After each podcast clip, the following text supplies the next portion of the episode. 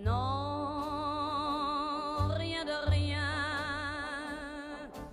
Non, je ne regrette rien.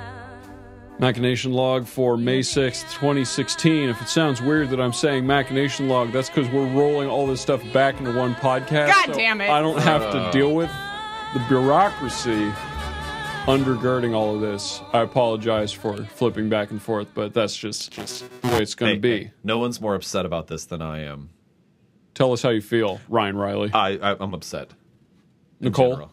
Well, I mean, the machination log on its own was getting a little bit better, so I hope this doesn't, you know, interfere with your vibe. I I would hope not. Okay. I mean, I am on both of them, so Excellent. theoretically, the vibe shouldn't be too different between Well, that the two. well that makes me feel better then. Well, now we've alleviated all of our problems. All right. Excellent. We're So to start- everyone else can just deal with it, Yeah, I we're guess. ready to start anew.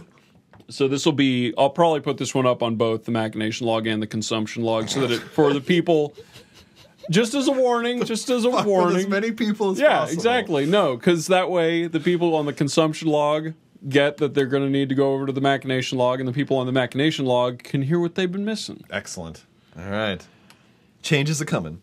I mean, granted, if we draw the Venn diagram on this, I'm almost certain that anyone who listens to the machination log listens to the consumption log, but that's neither here nor there. Hey, everybody, we got the movie crew in the house. What? What? Yep. Yep.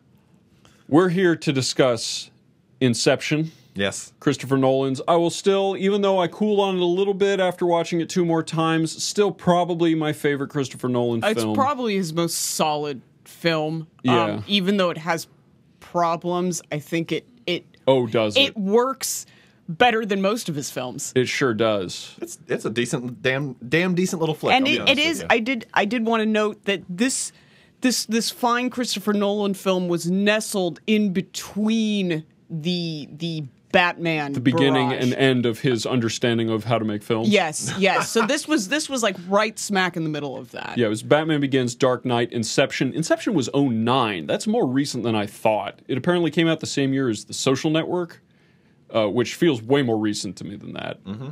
But god time is just flying by Yeah. it's just weird. Yeah. I don't I don't know how that worked. Uh, and then The Dark Knight Rises, and I don't care about Nolan now, but Yeah. um, he six acted his way out of my heart. yeah that, yeah uh, and then and then despite Tom Hardy being prominent in that movie, easily the best part of that movie, um, as Bane. Well, and then But- and then afterwards he did Interstellar, which yet again was six separate acts that on their own there may have been like some good movie, but together there was nothing. So Well, the- the problem is that it didn't supplant anything or really change anything we understood about like sci-fi as well. I yeah, it, like, it was ret- it was just like a bunch of ideas thrown together that didn't work as a whole. Well, and I think that kind of be like the recurring thing we're kind of getting into about Nolan in general here, which is that while his films are, are definitely good, uh, and I don't I don't think that you could I mean uh, except for The Dark Knight Rises, um, that you could definitely say they're good films. Uh, but I don't think that they are as clever by half as they are attempting to be. Uh, No, I don't think that, will come up. That in is- yeah, and I don't is a think big that, problem And I don't think that he is. I don't think he's a revolutionary filmmaker. And and to be honest, I, I would. I'm having a hard time thinking that he's even like a visionary filmmaker, like someone who's seeing where where film can go in the future. Uh, although I do think that Inception is. It's kind probably the it- closest it's he peak- gets to it's that. peak Nolan. I Yeah. mean, that's got a bit. I, I once again, but I am open to the idea that he might uh, eclipse that he might uh, surpass Inception as well in the future. I mean, I'm, I'm to be honest, I'm eager to see. I will always see the next Nolan feature. I'll be pleasantly surprised if it happens. Yeah, absolutely. But I, the key word there is surprised because he's getting flabby in his movie design. Well, but it's still you've got to like you like looking at looking at his influence. I mean, if we're just talking General Nolan here, right? Like, does he have a first name? I don't. Uh, no, just Nolan. Christopher? Yeah, sure. Uh, I was just See? speaking ge- about General Nolan here. Uh, I mean, we kind of. I mean, he did. I mean, and he to a certain extent, certain sense, is responsible for the kind of more adult themed, you know, movies that we're seeing today. I mean, once again, the, Batman's always been that kind of a way, but I mean, is he kind of like responsible for this like rash of half serious, like humorless fucking superhero movies we've seen in the last ten years? Um, I, I would say that he was sort of the beginning and the end of it. He was certainly the apex of it, Right. to my understanding of the of the more commercial superhero films. I mean, Watchmen is bleaker, but also was not good. Which so, had, that one had even more problems than a Nolan film. yeah, there was there was a lot going on there. But I mean, no, he absolutely brought gravitas to it in a way that like Spider-Man and X-Men did not. Well, th- both of those I think were a little bit.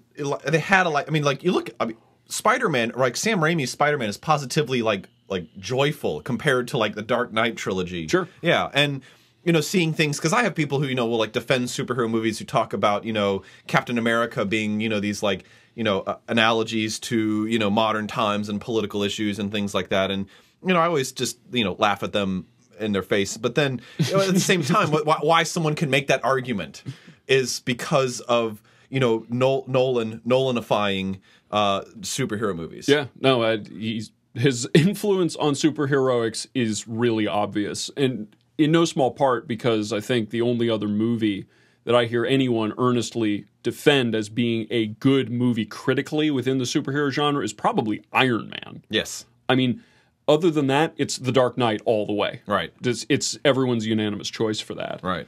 Um, even though we alre- Batman Begins is arguably. I thought we already better movie, determined that The Incredibles was the best superhero movie. That's not a an argument previous that can be had podcast. anymore because no one remembers it. Yeah, Yeah. they're all kids, and they you know it's tainted by their previous. Anyways, movie. well, this is not a superhero This is movie. not a superhero. It is, Thank it goodness. is okay. So, and this is going to come up a lot because this is most of my talking points on this film. This movie is a either a heist movie or b it is a psychological DiCaprio thriller. Or it's a psychological heist movie. Okay, as a heist movie, if I look at this just as a heist movie, I fucking thoroughly enjoyed this movie way more than I thought I would. On I Agreed.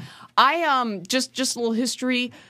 This was a movie I saw in the theater at the IMAX in 2009 when Yeah. it came out. I had not watched it again until last week. Excellent. Um and I was surprised at how much I enjoyed it going back to it. Um but I I only really enjoy it as a heist movie. When it becomes a if if I take it down the uh, psyche of Leonardo DiCaprio's character Cobb, the movie starts crumbling the way the dreams do when someone's on. Oh, certainly. Well, there's there's I've defended this movie in the past. Jesus, that fan's loud. Never mind. Turn that fan off. Um I've defended this movie in the past as being remarkably coherent for how complex it is, and I would still defend that. I would but defend that it is the most coherent Nolan film as well. I don't know if I could go. I don't think I could follow you across that bridge necessarily, but there's. At the, I'd have to think about it. But, Yeah. but um, as far as taking a concept like the layers of dreams within dreams and the just Merriam-Webster's dictionary defines Inception as like to take. Even though, even though the the bad writing, the by the more the more brutal psychological um, elements of it, which we'll get into, yeah. are they're as clever as anything Nolan does, which is they um they put on the air of being clever, which is the reason I like almost I have a serious love hate of the Dark Knight for that reason Okay. because a lot of the messaging in Dark Knight is ham fisted in a completely undeserved way. Like the everything about the joke. I don't want to keep pulling this into the Dark Knight, but it's I haven't it's- even seen any of no, those but it movies is kind of enough it to is the it is the elephant in the room that you have to kind of contend with here because it's it it, it is it, uh, once again it's it's a it's not a no it's not a Nolan film. I mean, the strange thing is, is that the, the, the Dark Knight trilogy is not a Nolan film, and yet it, it overshadows everything else he's done. I mean, culturally, socially, um, you know, it, it's going to be something that I think we have to address. So anytime we bring it back, I don't think we should we should avoid it because in the end, everyone's like going to be asking us, why didn't we do the Dark Knight? You know what I mean? Like it's like why I didn't you do the Dark that? Knight because everybody talked it to death, and I think it's overrated for reasons that are boring to talk about. Right. Like the fact that Heath Ledger, in combination, like yes, the Joker was really good. Um, aside from all the parts where he interacted with the world. Mm-hmm. But again, the, I'll, and this is the problem. I'll fall in that rabbit hole, and it's a boring argument because it's it's a largely emotional one on both sides. Right. But it's just uh, I like Inception because it, like I said, it's remarkably coherent for covering a topic that is so sci-fi heavy. Um, in in frankly as elegant a way as it can. I, I think the movie. I mean, I, there were a lot of people who were not necessarily complaining, but joking about how complicated the levels are. But I didn't find that part complicated at all. yeah, I mean, I feel like they do a very good job setting that up in the first hour. I did I did too. And that's why I said like as a as a corporate secret heist movie in which your secret espi- espionage method is infiltrating dreams, I think it was a great movie. I didn't find it hard to follow on that respect, and I thought it was actually very clever as Well- as heist movies go. Um, yeah, I didn't have any trouble with the layering at all, and I thought that they handled it in such Well, a way think- that it wasn't confusing. And well, not. I think they very well could have failed to do that, and I think they did a good job setting it up. I up. do too. Well, I mean, it's not. It's like Legos, you know. They're Like I don't understand what's complex about it. Go to briefcase sleep, briefcase sleep, uh, and you need the little kickiness to wake up from a dream. I mean, it's and the other thing that's Well, cool about it is that it's got a relatability to it, right? Like I think we've all kind of had those little like dreamy type moments. No, That's, that's what but makes it it, work. just is like Legos, where you can stock them on top of each other, and then you just got to co- coordinate the kicks. Well, Like, but- but what's getting- complex about this? No, there. That's the thing. There are a lot of.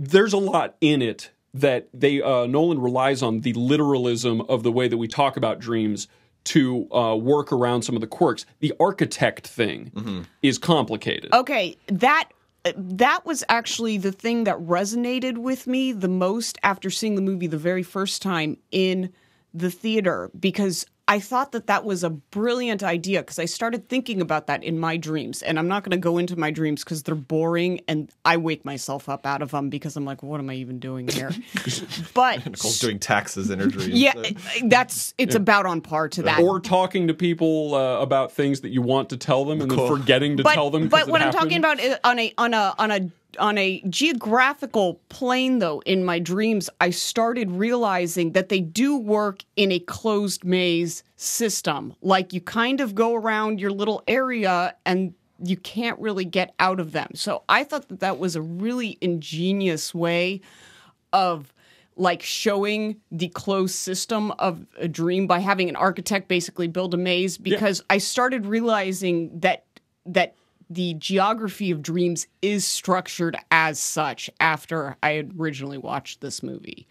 No, it- but but the, the the way that I think once again the why Nolan movie why Nolan films are very good and I like I said I'm gonna I'm gonna defend this film like it needs defending um, to people I mean this is a I mean this is a li- well liked film I mean when I when I For talk to people part, yeah. about this I don't I really like don't find people that like eight- fuck that movie that Eight movie's point something on a ten point scale for most of the reviews I've seen. well and it and it is it is it, it's it's cl- it's clever and it's very very uh, Yeah. relatable. I mean, we all dream. I mean, I, I I know I dream, even though I have not remembered a dream in about thirty some odd years or so.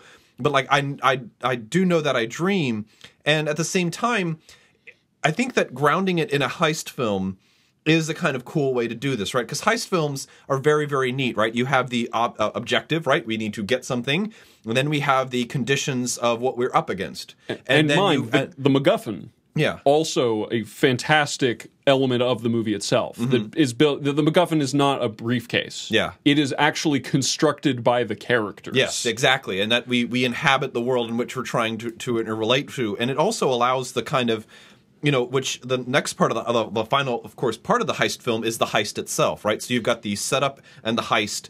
And then the resolution afterwards, and of course, there's always kind of twists that go along along those ways. But in the end, you know, he's kind of taken a very similar, a very established, well established uh, Hollywood tradition of the heist film. You think of Ocean's Eleven, um, the score. I mean, hell, there's a the Sting by, by Yeah. with um, with uh, uh, uh, The Italian Newman, Job. the Italian Job. I mean, this is kind of a, a well, Also starring Michael Caine. yeah, no, no, this is, but this is a great subgenre of film. I mean, this is, I mean, there's some great films. Mm-hmm. and this is a very clever take on that subgenre. Well, and it's also hilarious too because it is in a sense not stealing anything. You are incepting something, or you're actually pu- Yeah. wanting to plant something in where you're trying to go. Yeah, absolutely. And it's it's just a very cool way. But then the fact is, is that it also becomes a sense that what you're stealing, the idea of it of, of something having value, and I, I want to kind of get I don't.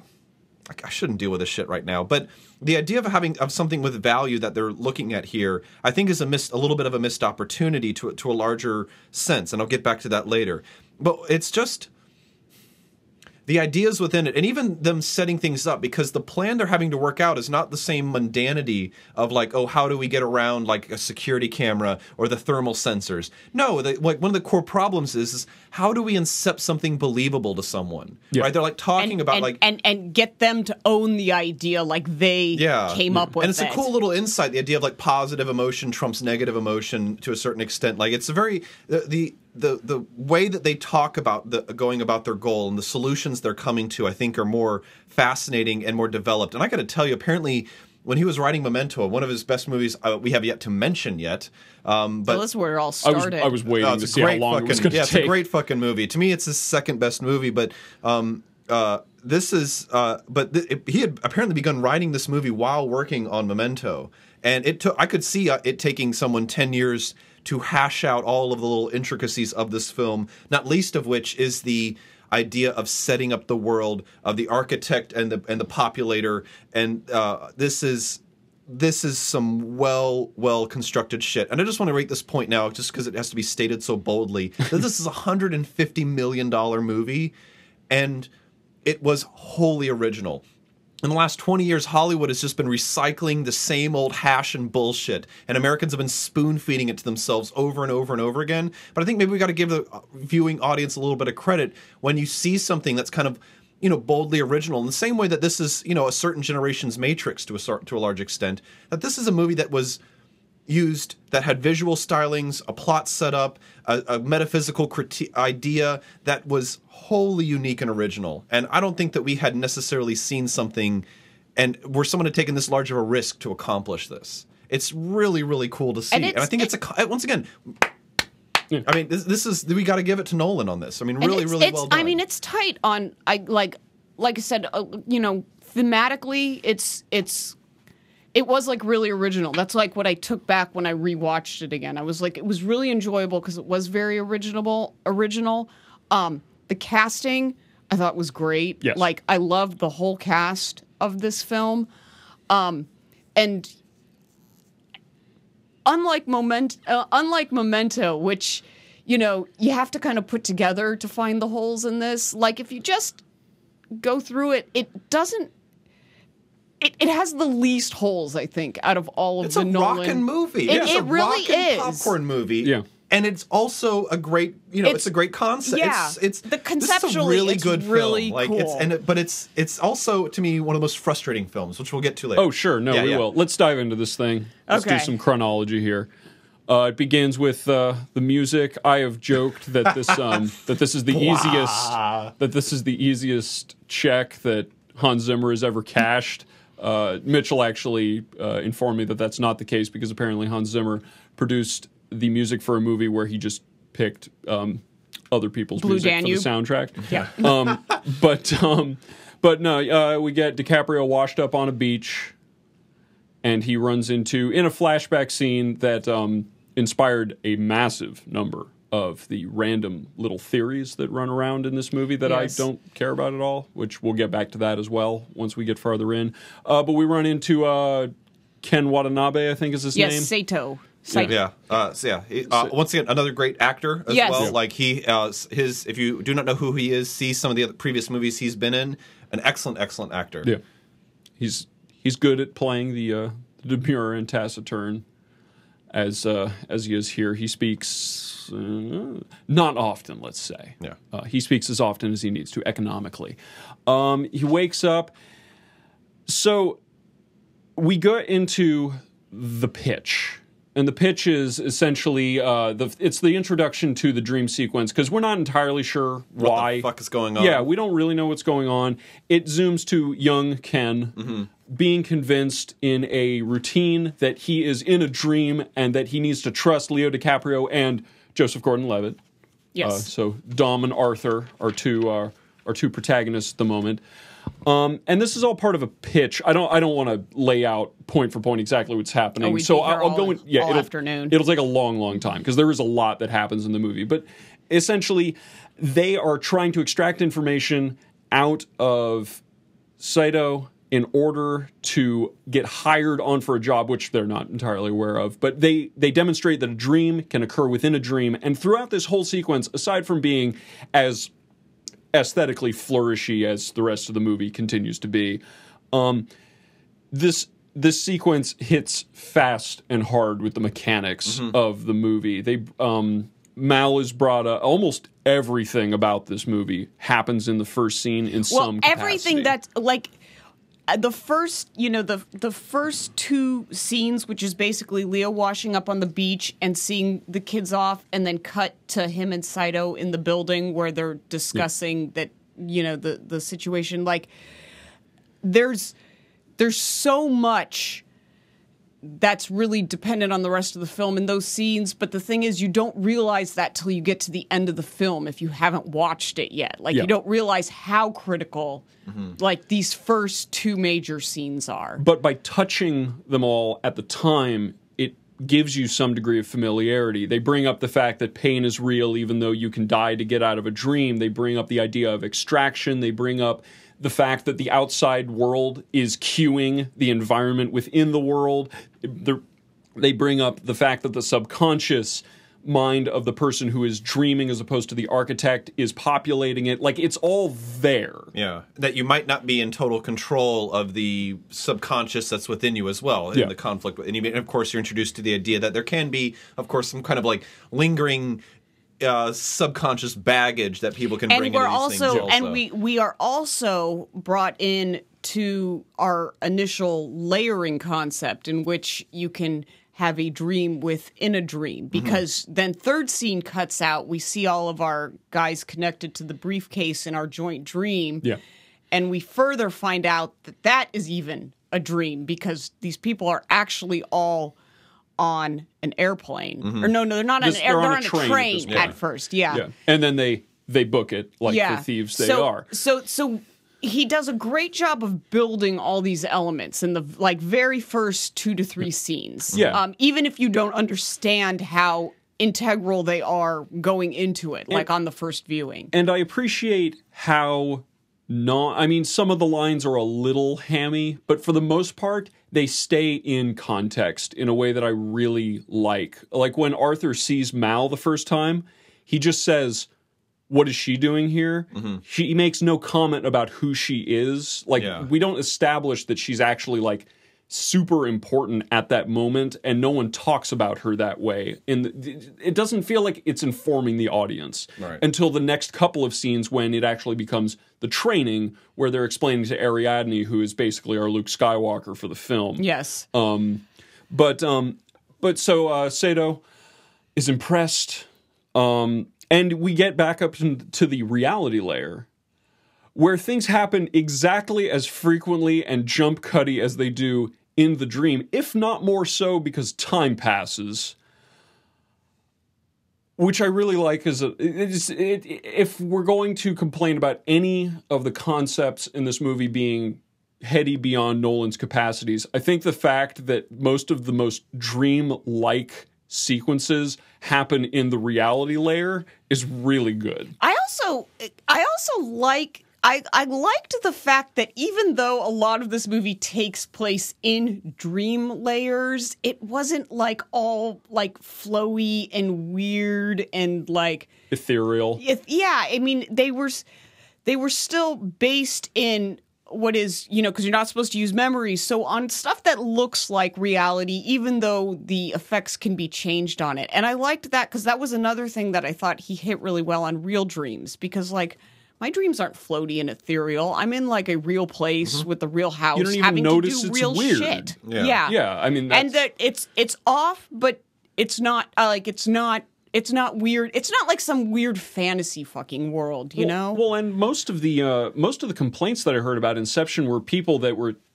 complaining that Nolan didn't take the concept far enough, that he didn't make it more esoteric, and I really do think that would have hurt the film. I think it would have well because like I said I, I liked the fact that it was grounded in in a in a reality not like a reality base but in the fact like I said that it wasn't all it doesn't like push on the boundaries too much. Yeah. Well, like there's the one thing you can kind of compare this to to see or like where that idea of taking the the, the main concept and having it go into those kind of unrealistic world is like eXistenZ uh, with uh, the David Cronenberg film. I Don't uh, know if that I've goes- seen that one. That goes mixed reviews about it. Yeah. Oh no, it's it's it's it's full. It's a Cronenberg film, so you know there's uh, it's not it's not you know your our parents aren't running off to see the next Cronenberg film, you know. So, uh, but the thing is, is that that one does have this kind of like hyper reality thing to it, and Mm-hmm. the problem is, is that when you do that, no matter what someone's suspension of disbelief is, you know they know it's fake. And the thing is, is that I think this movie, uh, rather to its discredit as well, kind of plays with the borders and boundaries of this of dreams and reality to a certain extent. I mean, it would have been, it would have helped the film to a certain extent to make it a little bit clearer the spec- the specificity of when someone is dreaming or not. But at the same time, he does want to kind of play with the suspicion and the kind of tension of not knowing or, or understanding or feeling when dreams are happening or when they're not. And the tough thing is, is that you've got to you got to understand like from like a narrative perspective, you've got flash forwards, flashbacks, dreams. I mean, we're used to in films, um, you know, taking ourselves out of the normal linear real, uh, reality we experience in our day to day lives. Right? We're more accepting of the fact that we can see a film in linear time and understand that one scene that follows another could occur at the same time in that world. And yet this film both has flash forwards, it has flashbacks, it has dream sequences, it's got fucking dreams within dreams. I mean, this film just is bouncing all over the place and I mean, it really is done with such a deft touch. And this is, I think, what I kind of come back to is that, But it know- still moves in a linear fashion. Yes, it, it, it it's Which all I in think- service to yeah, the that's- goal, and that's why the heist mechanic becomes so essential. Because without without this thing being fucking grounded, I mean, you could just once again, much like the fear of going de- deep within layers of dreams, you could get fucking lost very very easily without the kind of grounding. Like you said, MacGuffin or need or, or purpose that's driving this forward. It's kind of weird you call it a MacGuffin. I mean, I don't know if that's necessarily the case. No, no, no, no. I, I think it very much. I mean, it. That uh, we'll get back to that. Yeah, That's, okay. uh, the reason it's a MacGuffin is fun. I think it's. I think it's what makes it an anti-heist movie. Okay. Is the way the MacGuffin is used. Okay. Um, which we're uh, which we're on the verge of. Uh, once uh, once Dom gets back to his hotel or wherever the hell he's living, he spins Mal's totem to make sure that he's in reality. Yes. and uh, it falls over like Yeah. it's supposed to, which indicates that it's which reality. indicates reality. yes, even though it's is- not his totem. Yeah, yeah, that that's eh, another little hang up there. But yeah, so anyways, yeah, our totem issue is is basically you you know, that's supposed to establish reality. So after we get out of our dream sequence with Saito, we are supposed to believe that we are now in the real world. And we So- should, because if you don't, I Nicole, you look like you have something to say about this. I, I do have like kind of a weird wrap up on this, but I don't know if we want to tackle it yet because we haven't gotten to the key scene that really throws everything well, off the edge. well, we'll wait. Um, But, um, so Saito propositions them, Yes. and asks if Inception is possible, and we get the very classic "I'm done with this shit." Um, but for one last job, like, and that's this is the quintessential part that makes this a heist movie. Yeah, yeah. We It's a heist movie. So, is that scene? So Cobb, the DiCaprio character, you know, he gets the one big job that he can't refuse because Yeah. like this will be the last one and we all know that that's how these things all get set up. assemble the team. Yes. So now we've got yeah, so now we've got about, you know, an hour and a half of preparing for DiCaprio's this six. job. And um this part was really enjoyable. Like the whole build up, like I said, the whole crafting of how they're going to layer this job, like really enjoyed. Yeah. Uh, I really enjoyed all of that. to cap the uh, to cap the initial proposition, I really like Ken's lines when he's um, he he cannot make a guarantee. Like DiCaprio literally asks him, "I need a guarantee," because uh, everyone thinks that DiCaprio killed his wife, Mal. Yeah. like that's the whole reason he can't get back in the states to see his kids. Um, and Ken, being the ethereally infinitely powerful magistrate of whatever the hell business he's in, which is a combination of energy and some other everything. Technology. Yes, a technology man. Um, he can't. He he doesn't uh, forget what the exact line is, but it's oh no no no it's uh, He's like, "Can I-" DiCaprio says I If I were to do this, if, if I even could do it, I'd need a guarantee. How do I know you can deliver? You don't. But I can. So, Do you want to take a leap of faith? Or become an old man filled with regret, waiting to die alone? So he now assembles the team. He runs into uh, Dom goes and meets with his father.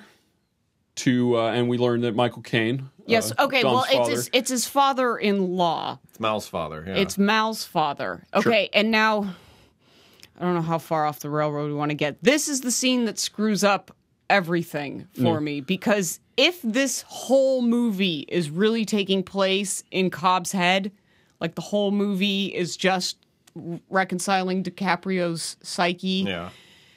it's it's that scene that throws it off where I can't determine whether. And I read a really interesting review of this movie on um, let me ch- uh, check my references on Cinema Blend by Mike Reyes. And what they did is they looked through the script. They didn't watch the movie, but they went line by line to the script to try to determine if this movie is completely in Cobb's head or if we do are in a level of reality. And I guess there were lines cut out of the Michael Caine DiCaprio meeting um, that that make it look like it was maybe originally leaning towards the fact that it was supposed to be completely in DiCaprio's head, but I think that when you get to the end of it, it doesn't it doesn't work. I, I think there are multiple reasons to believe that that's not the case. I put these on the uh, forum at actualgarbage.net, Yes, which you yes, can totally discussing. participate in. But it's I, I I don't like almost any of the fan theories in this that don't just add flavor to it. I'm okay with the wedding band idea that that's actually supposed to be, um, if not a totem of Dom's, it, like his wedding band is only on in the dream sequences, and that seems that seems like a perfectly pra- even if that was not intentional for him. The idea that he is locked to his wife and Yeah. during dream like that that's fine. But the idea that this is all someone else's dream. Too many characters have genuine discoveries that don't make any sense if No, they're in his head. Actually- Ariadne in particular. Yeah, and I actually, and, and like I said, if if that was the case, I actually don't like the film as much because Yeah. I, what I what I like about the movie is that it's an ingenious heist movie. So I'm I'm trying to just push all of this this other fan theory shit aside because I think it downgrades the film. it doesn't help. It doesn't improve the concept to believe that Cobol Engineering has him under for some reason or that he's trying to like break himself within this. Like it just doesn't. It adds nothing. yeah, Do you guys know what a nit is? Yeah. A nit is the egg of a fucking um, lice. yes, And this and all this fucking bullshit fan theory nonsense is nitpicking. It is going through and finding little disgusting, boring tidbits through this film that ultimately and this is probably one of the greatest critiques about this Nolan thing is that it is so vague and not clarified. Now, once again, I think we if we're going to contrast but these it's two not films. that vague. Oh, well, no, well then It's, no, no, no, no. it's ambiguous. No, it's the end- okay, ambiguous. places. It's fucking- not vague. in Okay, the ambiguous. Yeah, thank- thank- Okay, ambiguous. ambiguous. Yes, maybe that's the best word for it. Thank you. But the idea is, is that if we're looking link like linking these two films together, right? We had two, we just did 2001. Now we're doing Inception. The artistic use of ambiguity here, i- ambiguity here, is to be perfectly frank, fucking terrible. I got to be honest with you. This is why this movie drops down from a from a potential four to four point five film to a three and a half star movie for me. Um, I do not. The, to inspire this, I mean, it's a good business decision, right? To keep people coming back, they'll buy the movie, you know, get a bunch of internet articles written about you, you know, like was the beginning a dream? Was the middle a dream? Was the one where he goes to fucking Somalia, but then, you know, isn't able to get his totem before it fill, spills over? Like all this fucking hashy horse shit thing. Like none of it fucking matters because in the end, if it is a dream or if it, it's not a dream, what is that? What is the movie saying with that? Like, do you see what I mean? Like, people get so caught up in the fact that they're going to solve the movie by figuring whether it was a dream or not a dream. You can't solve the movie because Exactly, Nolan Nolan would have had the goddamn totem drop at the end if he wanted you to know which way to go. And because he didn't, we're never going to know what the hell was in Nolan's head when he was writing So okay, this. so once again, what's the point of the ambiguity then? What is the artistic reason for it? And this is the problem, which is that when you make something It's like a Nolan this, problem. No, this is. I mean, it's the same thing, right? What is the ending? What does the ending of 2001 mean? The whole the the beauty of that fucking eh, movie is that it contains so much and it has a larger point and purpose within the scope of the story right there's a reason it starts from the dawn of man moves to the space age and ends with the star child there's a reason for it doing that my argument would be as we get wind our way through this fucking labyrinthine plot and this so-called psychological nonsense fucking thing of a movie is that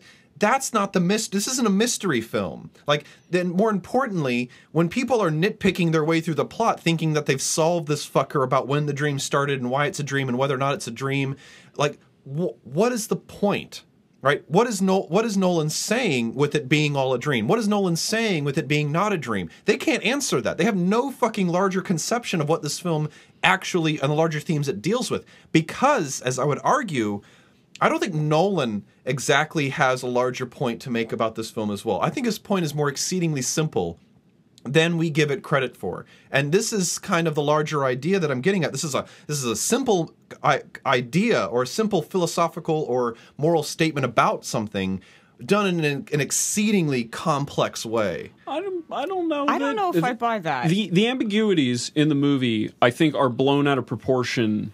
For I, I don't want to give Nolan too much credit because he shows too many instances of not actually knowing how to talk intelligently about things in his other movies. But I think that most of the ambiguities in this movie, as we'll get to in the uh, the Mombasa scene when he recruits Eames or Tom Hardy, Are, are we there? Because that's what I thought we were. that's heading. that We're is al- we're that is- almost- we're assembling the team. Well, We're- actually, we're, yeah, essentially yeah, we're assembling Let's, let's just call it. This is DiCaprio's six. We're getting the team together. Yeah, okay. all That's of why I those scenes. up, Let's 'cause just talk here, about yeah. all those scenes. Yeah. Um, Mombasa feels ridiculous. He is chased by some anonymous shirts through. Uh, you know, uh, and Saito Kenyan- just happens to be there to Kenyan rescue Urbana. him. He happens to be there. All of this ridiculousness happens. And yes, that makes it a little weird. It makes you question whether or not it's a dream. Um, but I like that. I, I think that works just fine. Tom Hardy, like no character could be that. He's so slick, like he almost doesn't seem real. Yeah. Which, which is great though. I absolutely love it. Like he comes in and he is fucking color. Like he represents imagination, which he thinks the whole rest of the team is lacking anyways. Yes. no, and, and the thing is though that oh, I mean, from, but from a from a movie mechanic standpoint, you we you had entered a lull in the dramatic tension of the film anyway. I mean, that's why Nolan sp- puts that chase scene in there. Yeah. and it's got. But by the way, it's got one of my favorite mechanics of the ever narrowing. Uh, The uh, alleyway? Yeah. Great fucking. I mean, once again, I love Nolan. Don't get me wrong. The great fucking scene of him uh, just getting out, like really, really great. But I also I love I love chase scenes through foreign marketplaces. That's like just a action movie thing that I I enjoy watching. Yes, There's plenty of it. So, but like once again, I think I mean that scene has its purpose in the in the larger mechanics of the film. When you when once again we kind of rem- needed to be reminded that there were some stakes going on here other than the stakes in the dream world. Yo, there's pa- there's a pacing issue to be addressed. yeah, that's, and that's, that's what, think- that's there and for. that's what exactly. And once again, like the idea that it once contains some sort of secret into the larger world of the film, I just don't think is there. no, but that, And- that's I guess the question I want to ask then: Are you are you yelling at Nolan or the fans here? I, both. I think that Nolan Nolan fucking precipit you know allow this behavior to kind of come about by not fucking having a larger sense in it. And to a certain and to a certain extent, I'm not sure that he's able to weave together. uh, Once again, that's why I don't think he's a visionary filmmaker. I do think he's a step down from being an auteur or one of the great So he's filmmakers not of our time. No, absolutely not. and I think that the larger scope of what we're getting at here. Okay, so for example, one of the team members is Ariadne, right? Now, Yes. I, I'm- I'm- I'm She is the architect. yeah, and I am not a great, I'm not a fucking expert in Greek mythology, but I know that Ariadne was, of course, the um uh, the daughter of the king who uh, controlled the Minotaur, and they the in, in Greek mythology they had to sacrifice people um into the uh, the labyrinth uh, and sacrifice them to the Minotaur, and she falls in love with I think it's Theseus. Who is uh, one of these, uh, the prince of one of these kingdoms that offers these sacrifices? She gives him the fucking sword and the ball of string so he can wind his way through, kill the Minotaur, and find his way out again. I'm going to call bullshit on you knowing something about Greek mythology. Uh, I'm actually not, uh, due to my fascination with uh, existentialism and Camus in general, I had a little bit more of a larger appreciation for Greek mythology. Yeah, I did not know that backstory. Uh, but I did know I did when I when I it took me okay I'll be honest with you, I didn't figure it out in the theater but I knew the story of the Minotaur and uh, I'm a big uh, and uh, when I realized that that was Ariadne's name but okay no this isn't about me this is about the fact that what the fuck is the point of naming her Ariadne Right? Is this just like a check? Like, is this something that people can just put in the trivia section of IMDb? Yes. Okay. That's then absolutely fu- what it Then is. it is pointless. Yeah. Okay, good. Because that's what I'm trying to get at here is that the larger points, the larger segments, that uh, the parts, this film is not greater than the sum of its parts. It is exactly equal to the sum of its parts. And the problem is, is that once again, is he saying some sort of larger nature about how we need love and Ariadne represents this love and can find our way through the larger maze of unknowing in our lives and you know all, Well, all then- this shit. Like there's nothing here that clues us into this. It's just little factoid. Well, and then, like, hey, and then here's that's Ariadne the other, for the fucking you know, that's the Oxford other, set. The goofy thing with Ariadne too is it's like all these people are already immersed in this dream technology. She's the newcomer here, but for some reason she is like the only one that is aware that there are problems with sending DiCaprio down into the dreams because of his like why like I I- I get a little caught up on how you know like what a soothsayer she ends up being when she's the one foreign to this technology, but yet she's like the only one aware of the dangers. well, no, but yeah, well, It's that fresh perspective. yeah, it, I mean, you, you do. I guess if you did something risky over time, you'd kind of get like, in, like Numb to it. Yeah, It's why like, are you fucking climbing Well, it's like a the? Gordon Levitt character, Arthur. You know, he's just kind of like, oh god, it's this again. Where it's like she sees Mal and she's like, this is a serious problem. We need to get the fuck out. And everyone else is just like, ah, whatever. That's just his Yeah, you think this is bad, you know? yeah. This is in control. I'd hate to see out of control. yeah. So it's it's strange. Another day at the office. But once again, it's like, like I. There's a certain triviality to this thing, and I think he.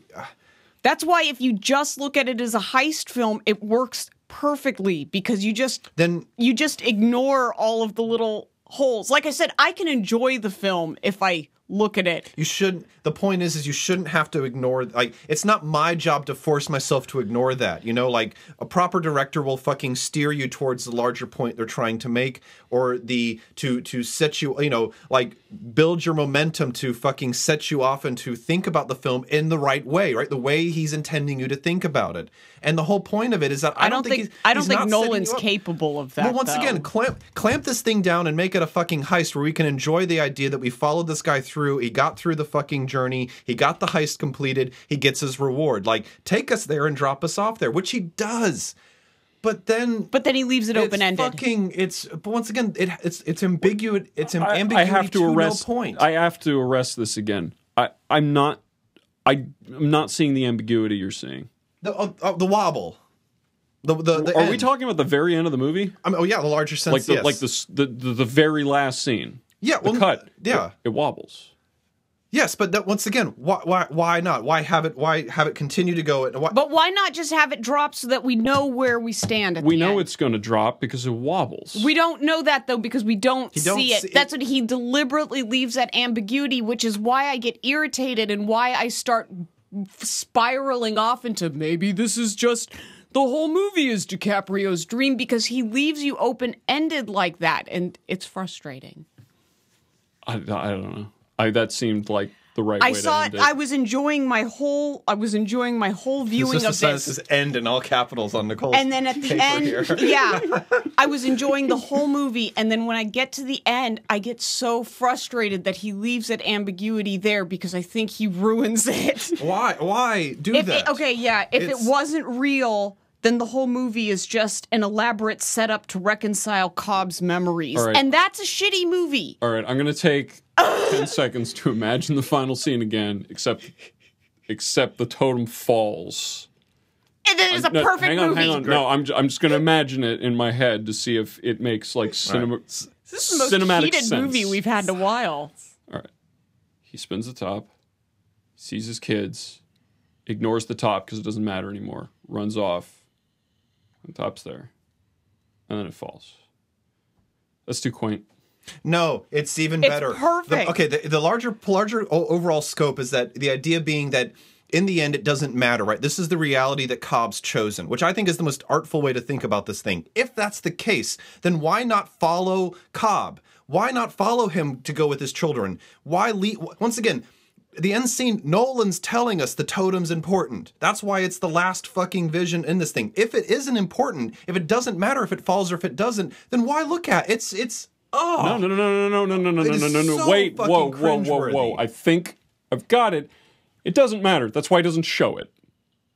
No, he ma- it matters because it's there. It should have left the screen, and it should have once again. But it matters the whole time throughout the movie, so why wouldn't it He, matter? ri- he rides off into the sunset at the end of the movie. then you, but we never see the sunset. It, it's like it's sure like you do. You see the kids' faces. No, no, the last vision, the last image that fucking movie leaves you with is the question of whether that top will wa- fall when it wobbles. And it's so irrelevant they don't show it then to why you. is this why are we debating this? It's not irrelevant. It's the whole it's the it's what that- no, screws the because- whole movie for me, actually. because that makes it unambiguous. The uh, the ambiguity is irrelevant then why show it? because it's a much more interesting shot than him with his kids.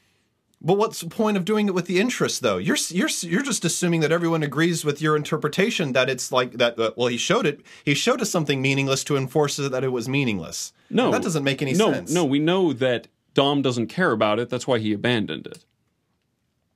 Because he got what he wanted, which means he doesn't give a shit whether it's real He's left or Mal not real. He's left the dream thing behind. That's what the totem represents. And who are we supposed to go with? I mean, that's the we're the audience here. Like th- we're we're the ones that matter in this fucking film. Like tell us where we're going with this. And he doesn't. He's like just like have fun. Fuck off. You know, like he just built he, he basically jumps off. Like Nolan basically left the last scene too and he's like, "Yeah, you know, here's the top. This is this is the last image of this film. It's going to wobble, and I'm going to leave you. Ha- I mean, I do you remember seeing this in the theater? I Like, you do. remember fucking I do. that last I scene remember being going, so "Oh," frustrated. like the ver- like the the angst and frustration. You're just and like, "Yeah, that's rewatching great." it, I hated the last scene too because the very last scene when he gets off in customs, the fact that Michael Caine's there, I have a problem with geographically and time wise, and it is the most dreamlike sequence in the whole goddamn film. The oh, way yeah. he's like, and I was like, so that's why that's why this whole Leonardo Psyche thing. Like he leaves it open at the end, and you get through this beautiful movie, and then it's like right at the end, he throws this weird ambiguity at you and like screws you over because the end sequence that's supposedly real, like supposedly the job's done and they're out of the dreams. All of a sudden, now we've got the dreamiest sequence out of the whole goddamn oh, it's, thing. it's infuriating. I would have and much how and if Michael Caine teaches he's a professor that teaches in Paris and he's like waiting for him in Los Angeles all of a hmm. sudden like right when this wraps up I I No, there's been there's been plenty of time for him to end up there. Eh, I, I There's been months. That's not the weakest part it. of the ending. I'll tell you that goddamn. I'm much just for saying sure. that it, Like, it, it triggers like a the slew of of of why and, and, and I I hate I hate divest like divulging into this all, all like anyways because I just want all I want is confirmation that it's real the heist worked and we're good Well, once like again, it would have I, been perfect I would be uh, once again. I I love the Star Child ending to 2001. The intended ambiguity has lo- has has a purpose moving through it because we're dealing with you- large concepts Yes. there This film has very large concepts dealt with them with them in a minor way that leaves you ambi- leaves leaves its point am, am, ambiguous for what reason. Like there maybe is- that's why Nolan isn't a spectacular for director fucking you know like well no like for the fucking I think he I think he I could see he Nolan fucking having, with you? I think he could see two endings, and I think the idea that he that having the wobble and the cutting to black and everyone in the theater like he wanted that film that moment, and I don't. Is that unfair? I think it is. I think it's. To- I think it toys with people, and and and, and I think it fucking because basically what it says is is that I'm. I'll wash my hands of it. You can go and figure out what you need to do, and I'm. I think that's horseshit. I think that is the most lame fucking thing because what it tells me is that once again, you know, my point is is that in order to demonstrate like genius, like. Yeah, come, lame. Yeah, lameness. I think it is. I think this is fucking. Nicole and- I wrote it wrote on that a in my notes no, it while is- I was it is watching lame. it It is lame in, this, in in both sense of being both disappointing and also being critically and horribly wounded to not uh, to the point of not being effective. Because in a sense, what he does is he absolves himself of wrapping this thing up for us, of making the point. And that's not the that's not what art does. I mean, that really is not the the whole purpose of art is to have us feeling that we don't know what the fuck we just went through, or more importantly, why the fuck we just went through this thing. Well, that's what I mean. Because if, if we really are just reconciling DiCaprio's movies, then it's a lame like, memories. Then it's a lame movie. That's the problem. Once again, it's not what have I just seen, but it's like why have I just seen this? And what I don't feel why I ju- that, that question of what I've just seen comes up in 2001, but the why I've seen it has does not fucking occur to me. I understand exactly why Kubrick is making the larger points he's making. What is fucking Nolan's point in leaving this thing ambigu- am- ambiguous other than to just have a lark and fucking leave people, you know, with a good with a cinema experience of the ah at the end. It's oh god damn it. What's the what's the philosophical hang up here? So okay, so look through his previous movies. For one thing, I'll take both The Prestige and Memento because they kind of encapsulate the whole Nolan idea to a certain extent. Memento deals does, does I haven't watched Memento in years. Just I just went there. Does Memento actually work? Yes. Okay. Excellently. So, okay. So the, the point of the two movies is It's been a is, long time. In a sense, he he in his earlier career he deals a lot with issues of revenge and vengeance. And both Memento and The Prestige are built and based around this idea of revenge and justice and vengeance. And both of the larger uh, of the story arcs through that react in a way or, or, revolve each other in a, in, a, in a way that for one thing does not leave the ending. In fact the endings of both those movies are incredibly well, well tied together. They make a larger point about the fact that in Memento, the amnesia that we find the main character in, right, his constant inability to make new memories, um, leaves him consistently on short term memory loss in the sense he's lost everywhere he goes. This is, once again, a larger artistic point about how someone so obsessed with vengeance can, in a sense, lose and destroy all of their lives, and yet at the same time be incapable of satisfying the revenge that comes from that. Right? It's a it's a Monte Count of Monte Cristo larger point. I think it's very very well executed. In the Prestige, you get a sense of slavery to the craft, one which ultimately you not only sacrifice yourself to the slavery of your craft, but ultimately sacrifice the people you care most about to what is the mo- to what is so important to you. If that's not love, right? If it's the love of something that you are devoted to, that tends to destroy and and is a larger meditation on what is destroyed around you and who sacrifices for your love and devotion to what motivates you. Both those films are clear and have a point to make on those larger themes what is the large theme of Inception and what is its point? That's what I was asking you. Okay, I don't know. This is the point is if it is a sense of how we strive and deal with the guilt in our lives and how we search our way through that to find what is most important to us. At the very end is it the reality that we've chosen? Do we have to choose to leave guilt behind or not? I mean is it the larger sense that we have to kill off the person in our in, our, in ourselves in order to move beyond the guilt? I mean once again that's all kind of there but then how does the fucking top at the end i mean that's the problem is that don't tell me whether or not it's a dream. Tell me what it means for the larger themes of guilt, of of of anguish that Co- that Cobb feels in his day to day life. Tell me what it is about why and what Mal represents, and how the fucking top not falling at the end is in service to that. Because if the if Mal is the true antagonist, if Mal is the villain of this film, as I argue she is, then what point does not having the top fall serve in that larger point? I don't This- this know because I. I get hung up on that part It's too. insane. I don't. I mean, it's it's. I've tried to connect the dots in this thing, and it and all, once again, all this is is it a dream? Is it not a dream? That's not the point. No, and he doesn't. it no, doesn't- that's not the point. Exactly, but he, the, That's why the top is aesthetic. It's not philosophical. okay. Then, I actually like the Nicole. You going back through that air the the landing scene where he meets up. Yeah. Uh, going through custom. I actually like now that you have explained that scene again. I actually like the end of this movie better than I did. I feel I feel even better about it because it, the dream-like character of it makes sense from a perspective that I didn't actually think about for some reason the first time around which is that the dream is that he can't believe this has worked. And the way that the soft focus, which is not present virtually anywhere else That's in what the I mean. movie, It's- only with his children who haven't aged either. is no, they did. Oh. Someone someone debunked that. Okay, they did? They're, they are in fact older. Okay, sure. but the um that that part that part is sound. But the um but no, the the fact that he's walking through the airport and cannot believe what's going on works just fine. I think I'm I have a deep suspicion that you guys are mad that the ending of this movie is so happy. No, I would have. No, but I that's no because if it would have fallen, I would have been happy because I'm like there. He got he got what he everyone got what they wanted out of this deal, and that's good. What's okay? So let's play it the other way around. Why why does it matter if this one's a dream? Like uh, because like I said, because If then if the top if if it keeps going and the top never falls, and the top never falls because then it's not an awesome heist film. It's a movie reconciling Cobb's psychosis, and that's more lame to me. no, it could. Why why does the top falling suddenly make that not the case? I mean, the heist doesn't matter much to him if he doesn't solve Mal. I mean, the heist is absolutely there, but if he doesn't overcome his, if he doesn't overcome all- the murder, then it doesn't but, matter. But that I guess, but that's that's all that's all internal, like the the the Mal issue, because you know she's dead. If it's all Um, a dream. That's all about Cobb. Yeah, that, that- I guess that's what I mean. If it's if it's all a dream, it's really all just about reconciling Cobb's head, if and it's, that if it's reality, downgrades it's, it for how me. is it?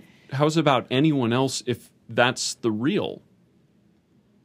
He is he is one hundred percent the protagonist. He's the only person who gets anything out of the heist.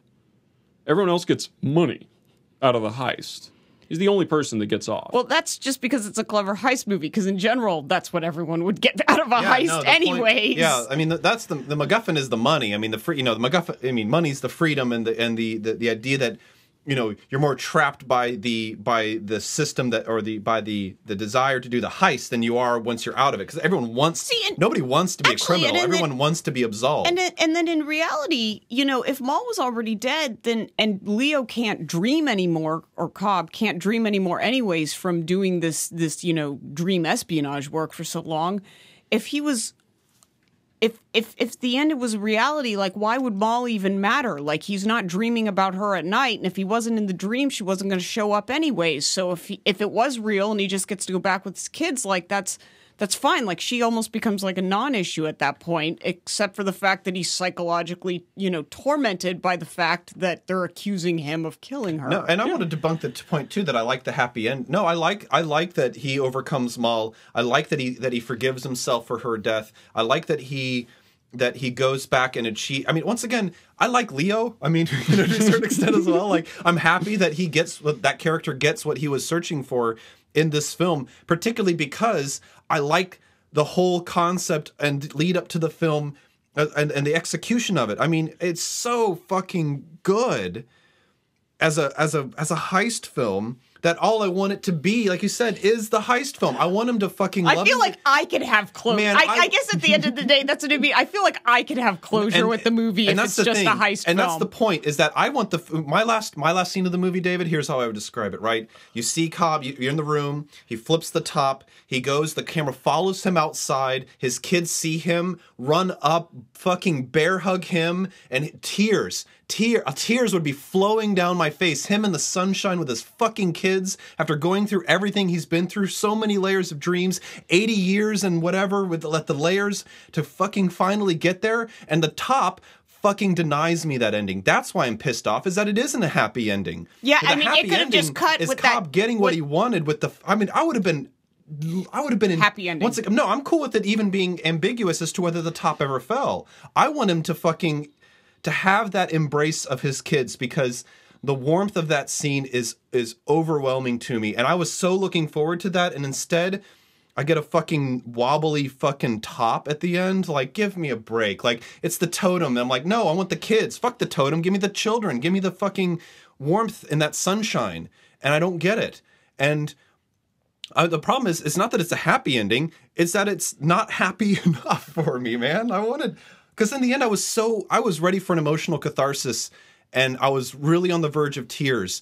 And that movie sucked every fucking ounce of moisture out of my eyes in that theater, and I'll never ever forgive it. All right, I'm done. I mean, that sounds like a sticking point, but uh, So, I like this movie. and. I respectfully disagree. okay, I like this movie though. I really do. I really like this movie. Okay, so let's. Okay, so so. Yeah, where are we in I the mean, plot? like I said, despite the fact Assembling the team. Anything okay. else about assembling the team? Ariadne gets introduced to the Dream Machine. yeah, and that that was some of the notes. I think I'd already made them. The Ariadne, who you know, after one session is completely on Cobb shit about how emotionally disturbed of an individual. I'm Again, it's just that outside, fresh perspective. okay. Okay. That's a that's a movie trope right so there. are we are we into where she's kind of like um no we're building the team gotcha okay all right so Tom no, we're we're doing everything up to the point where the heist happens. Okay, cool. Let's So- just cover that whole Yeah. thing. So the other thing that I think this is fucking great, and why I I like brought up the Matrix earlier, was that um. Okay, so the visual effects in this film. I mean, what can we? If we're going to give this film a grade for the CGI effects in this film, what kind of grade are we giving this thing? Um, if you cut out the scene where um, they walk from the uh, the horizontal surface to the vertical surface, if we just discount that, we'll go with an A. Yeah, like the whole, but the city folding up on itself. That's tits, right? That was pretty good. The exploding, uh, ca- Yeah. the exploding cafe. Book stands, yeah. Yeah. Okay, and the um. Uh, and the mirror, the mirror wall, that where she pulls the mirrors in on them, and Yeah. like that was, I mean, once again, Yeah, that stuff was all fun. fucking dream-like, but then altering reality. Like I thought that was really fucking neat. Well, that's what I mean. Yeah, it's almost more. Yeah, it's like alternating. Re- it's alternate reality more so than, like I said, like some kind of whimsical dream Well, sequence. and It it was cool. Despite not being, I mean, it's not My Little Pony, but it required the budget it had to do what they did. I don't, Yeah. I don't think an indie studio could have made this movie. No, no, Not to the caliber that this thing really pulls. no. He would have off. never made this movie if he hadn't made Dark Knight. Okay. No, I don't. Oh, think- well, oh, that's no, that's how never, he that's yeah. that's, That's how how he he funded pulled it. yeah. You do your, Okay. you do your I think he had to get the commercial, do your funding from two different studios. I think it was actually a joint venture. Yes. Okay. So- I didn't realize that it had quite as much of a budget. 150. That's a that's, a, huge lot of money. risk. I mean, yeah. for once again, like Inception, they're like, is there a kid in it? Yeah, there like kind of. yeah, I know. like like like what like where what's the what's the marketability? You got Leonardo DiCaprio and, and that kid from Third Rock from the Sun. Like this is this isn't going And the finest actor of our generation, Tom Hardy. Tom Hart. Oh, okay. Uh, this. Oh, he is so good. At okay. this. All right. So before we get to the You heist mustn't two- be afraid to dream larger, darling. Yeah. Okay. So, as, as some of you might know, or who've never met me, I have a penchant for formal, gentlemen's formal clothing.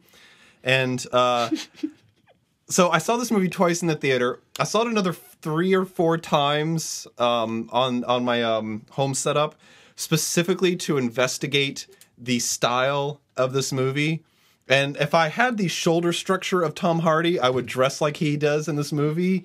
But unfortunately, I have the shoulder structure barely of a Joseph Gordon-Levitt. But his suits as well are He's- absolutely he's a pretty sharp dresser some as well. stylish motherfuckers in this film, man. And Tom Hardy and Joseph Gordon-Levitt, really great and impeccable style choices suit-wise in this film. As the Agent Smiths of Inception. Yes, exactly, absolutely.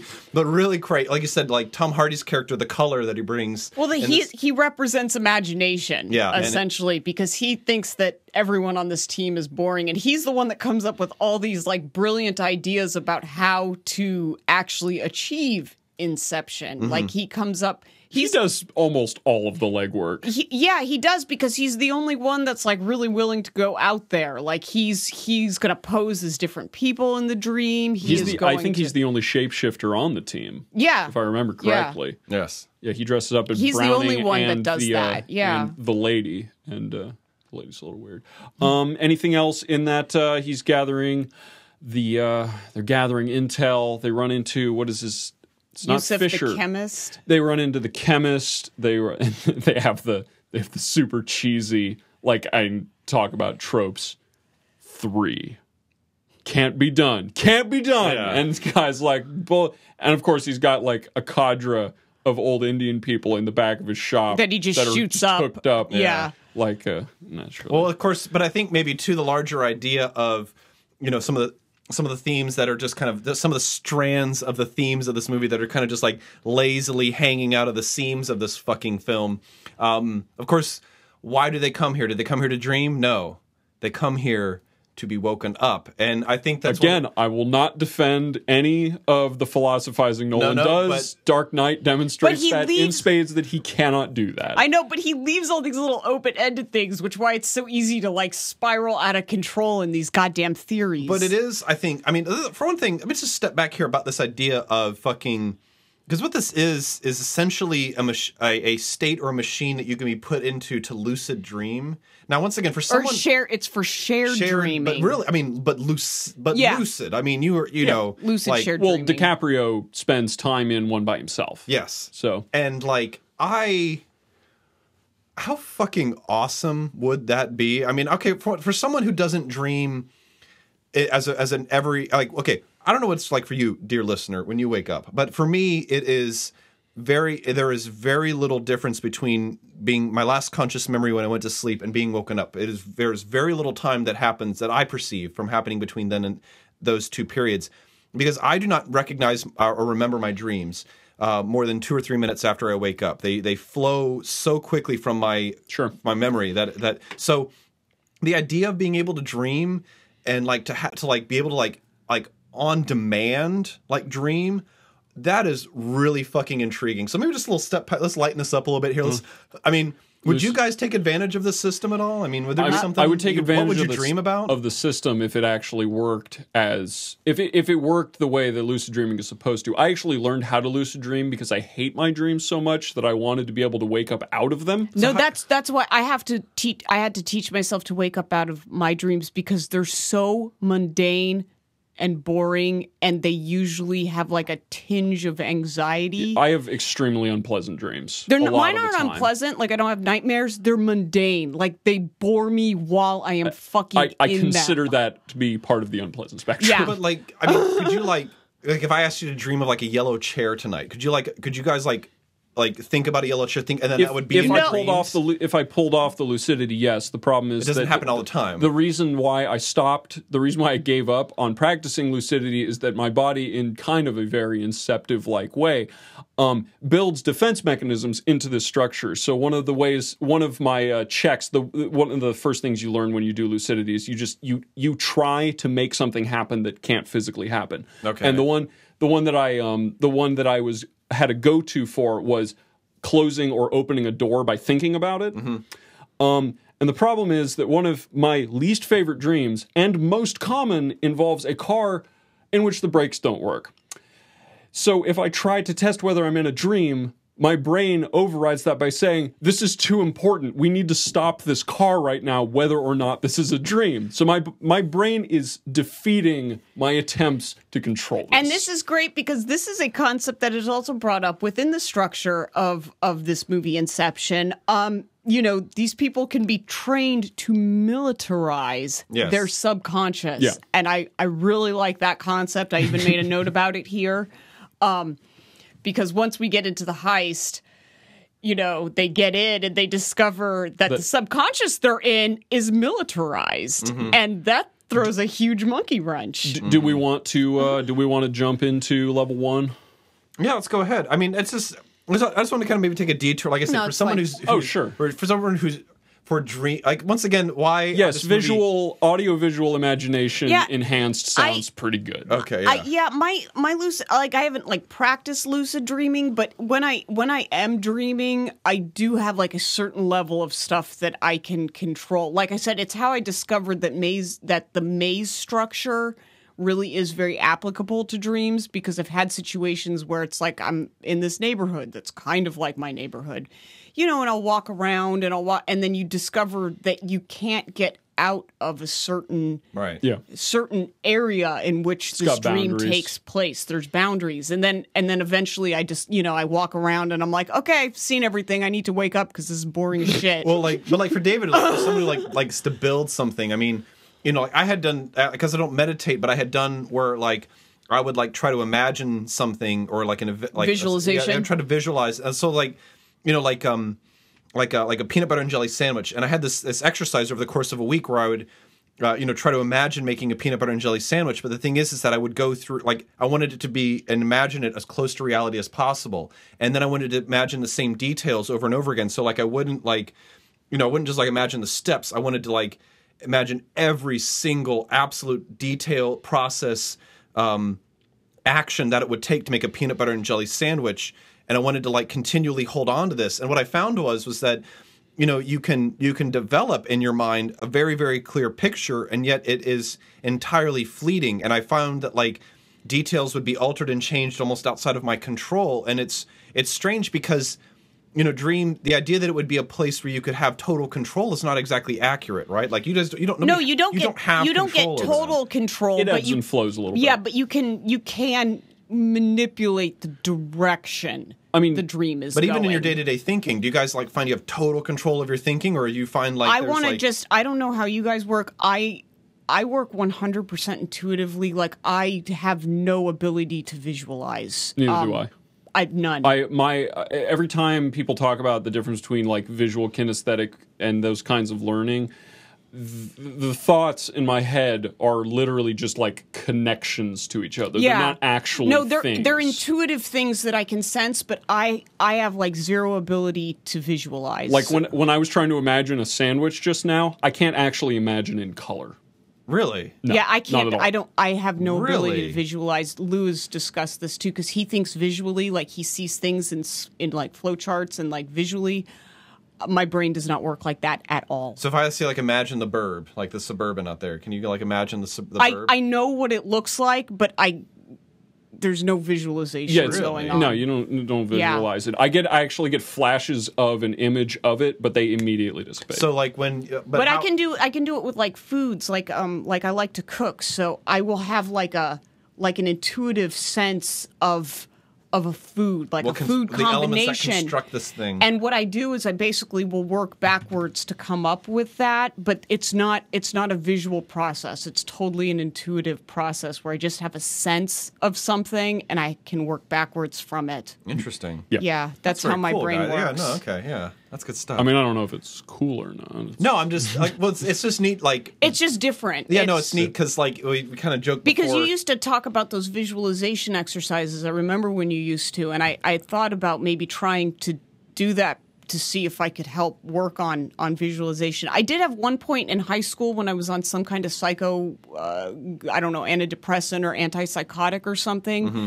um, where my brain actually was like I was envisioning things like like visually, like I could close my eyes and I could actually like picture stuff, but that was only under the influence of an antipsychotic. Well, okay, so- um, that I've never had that experience again since not being on that medication. So, for example, Nicole, like you've like um you've written notes out here on a, on a on a legal pad, and I like legal pads as well. But like for me, I've been thinking about Inception for like two weeks now. Like I have essentially all the point. I have th- the same thing, but in my mind, and that's what really helped me with those visualization exercises, which is that I'm able to like like you said, like capture something to where it can like almost add to it in a very kind of clear and and and and and held onto way and then kind of manipulate it. So i can imagine your burb and like change its color and like shape it up. And like i can see this in my mind as i'm talking about it to you. And like i can put horns on it and like all kinds of stuff. And it's just I mean, I can do that. It's just that the image, the image that I generate, only exists for a split second, it's and then almost it goes like away. it's It almost flickers. like it's almost like a what is it? Scanner darkly images where it's like no person's face ever looks like a Well, it's- set thing. Like it, everything's just kind of like a meld. Yeah. well it's kind of strange because like i do not dream i sounds people don't believe me but i do not dream in the fucking slightest and yet it seems like I would almost want your your guys' ability to like be able to dream in the way that you described it to me, but I can't do that. And yet, I it's kind of strange that I can almost dream while I'm awake more than you guys can. You know, I can I can do what you guys do when you dream, but I can do it almost in a weird way. yeah, but you can maybe do it more when you're awake. Yeah. M- Also, my favorite, um, and it's not. It's also again, it's not visual though. But my favorite dream state is, and it only happens usually during the day, like when I'm in a napping sense. Where you get to that point where you're not asleep yet, but your subconscious is like working, so your mind is like real free and it wanders. Mm-hmm. And this isn't a, it's not a visual process for me. It's, you know, it's just me like thinking about stuff, but Yeah. like my thoughts get like a lot farther and flowier Nice. and they get a lot looser than they usually are and but that state it's it's such a finite state because it's like right before you fall asleep but sometimes you're not completely asleep yet and i don't know what the name of it is usually when i get in that state someone walks by and goes like oh are you asleep and then it totally screws the whole thing up and i can't That is get the back most there dickish thing I know. they can possibly do. They're Yeah. wondering if you're in a state where you don't want to be bothered. And th- well, that's what I mean because it's such it. It I don't get to that state very often, but when I do, like I really enjoy it because I feel like I said, it's almost like a it's a lucid state, but your subconscious is really just kind of in a flow Yeah. state. Yeah, I, I fall into that for the last five. It's the reason why uh, I nap for twenty it's not minutes as visual opposed at to all. fifteen. Well, that's the no, it, no, it's not. It's You- not It is. visual at It is. You're actually. It's. It has a rainbow roadish feel to it, where you're just kind of like the thoughts are just like moving along yeah. in a way that they don't And, normally. well, and they're like moving without you like burdening them with your biases. yeah, you like don't they're have, just flowing. Yeah, they're just happening, and that's that's again. I could nap for. I could get the NASA approved amount of rest out of a nap if I napped for 15 minutes, but I deliberately do it for 20 because the last five minutes of it, five minutes of it, tend to fall into that state. and that's that's a cool state. I It really is. like that one. It's very handy. No, and it, I, I, I think I have something similar, but it's like that, like you said, that like unburdening like, Yeah. the idea of, of thought is very, it's it's relaxing. It It is, is. and so like I've been like when I'm I, I I did a lot of physical exertion, you know, moving, and on and on Monday, man, like I was just I was just vegging out, you know, like and like that kind of like veg state where, you know, mm. it was like, what's this room gonna look like? And I could just like like I don't know, man, like let's just let's like Tetris this fucker together, you know, and it like but there was that that flow that free flow of ideas. And that's what's kind of strange is that the the dreaming in this in, in Inception is very molded or it's very deliberate. It's architected. Yeah, it's architected. It's very deliberate, and it's almost like exactly the opposite of what you know. You could be in a, if you could control your dreams and they could feel like reality, then they could be the most. They could fucking be endless possibilities, and that's what Cobb discovers with Mal. Right? That's where Cobb like the idea that they built a city together. That right? It's a beautiful scene when they're on the beach and they push over the sandcastles and the fucking parts of the city behind them begin to crumble and and, and, sync, and, and syncopated with that. I mean, that's a beautiful idea. And I was just curious that you know, David, I know you like to construct and do and build things. Um, you know, Nicole, we share the same kind of fascination and enjoyment of you know art, art and and film.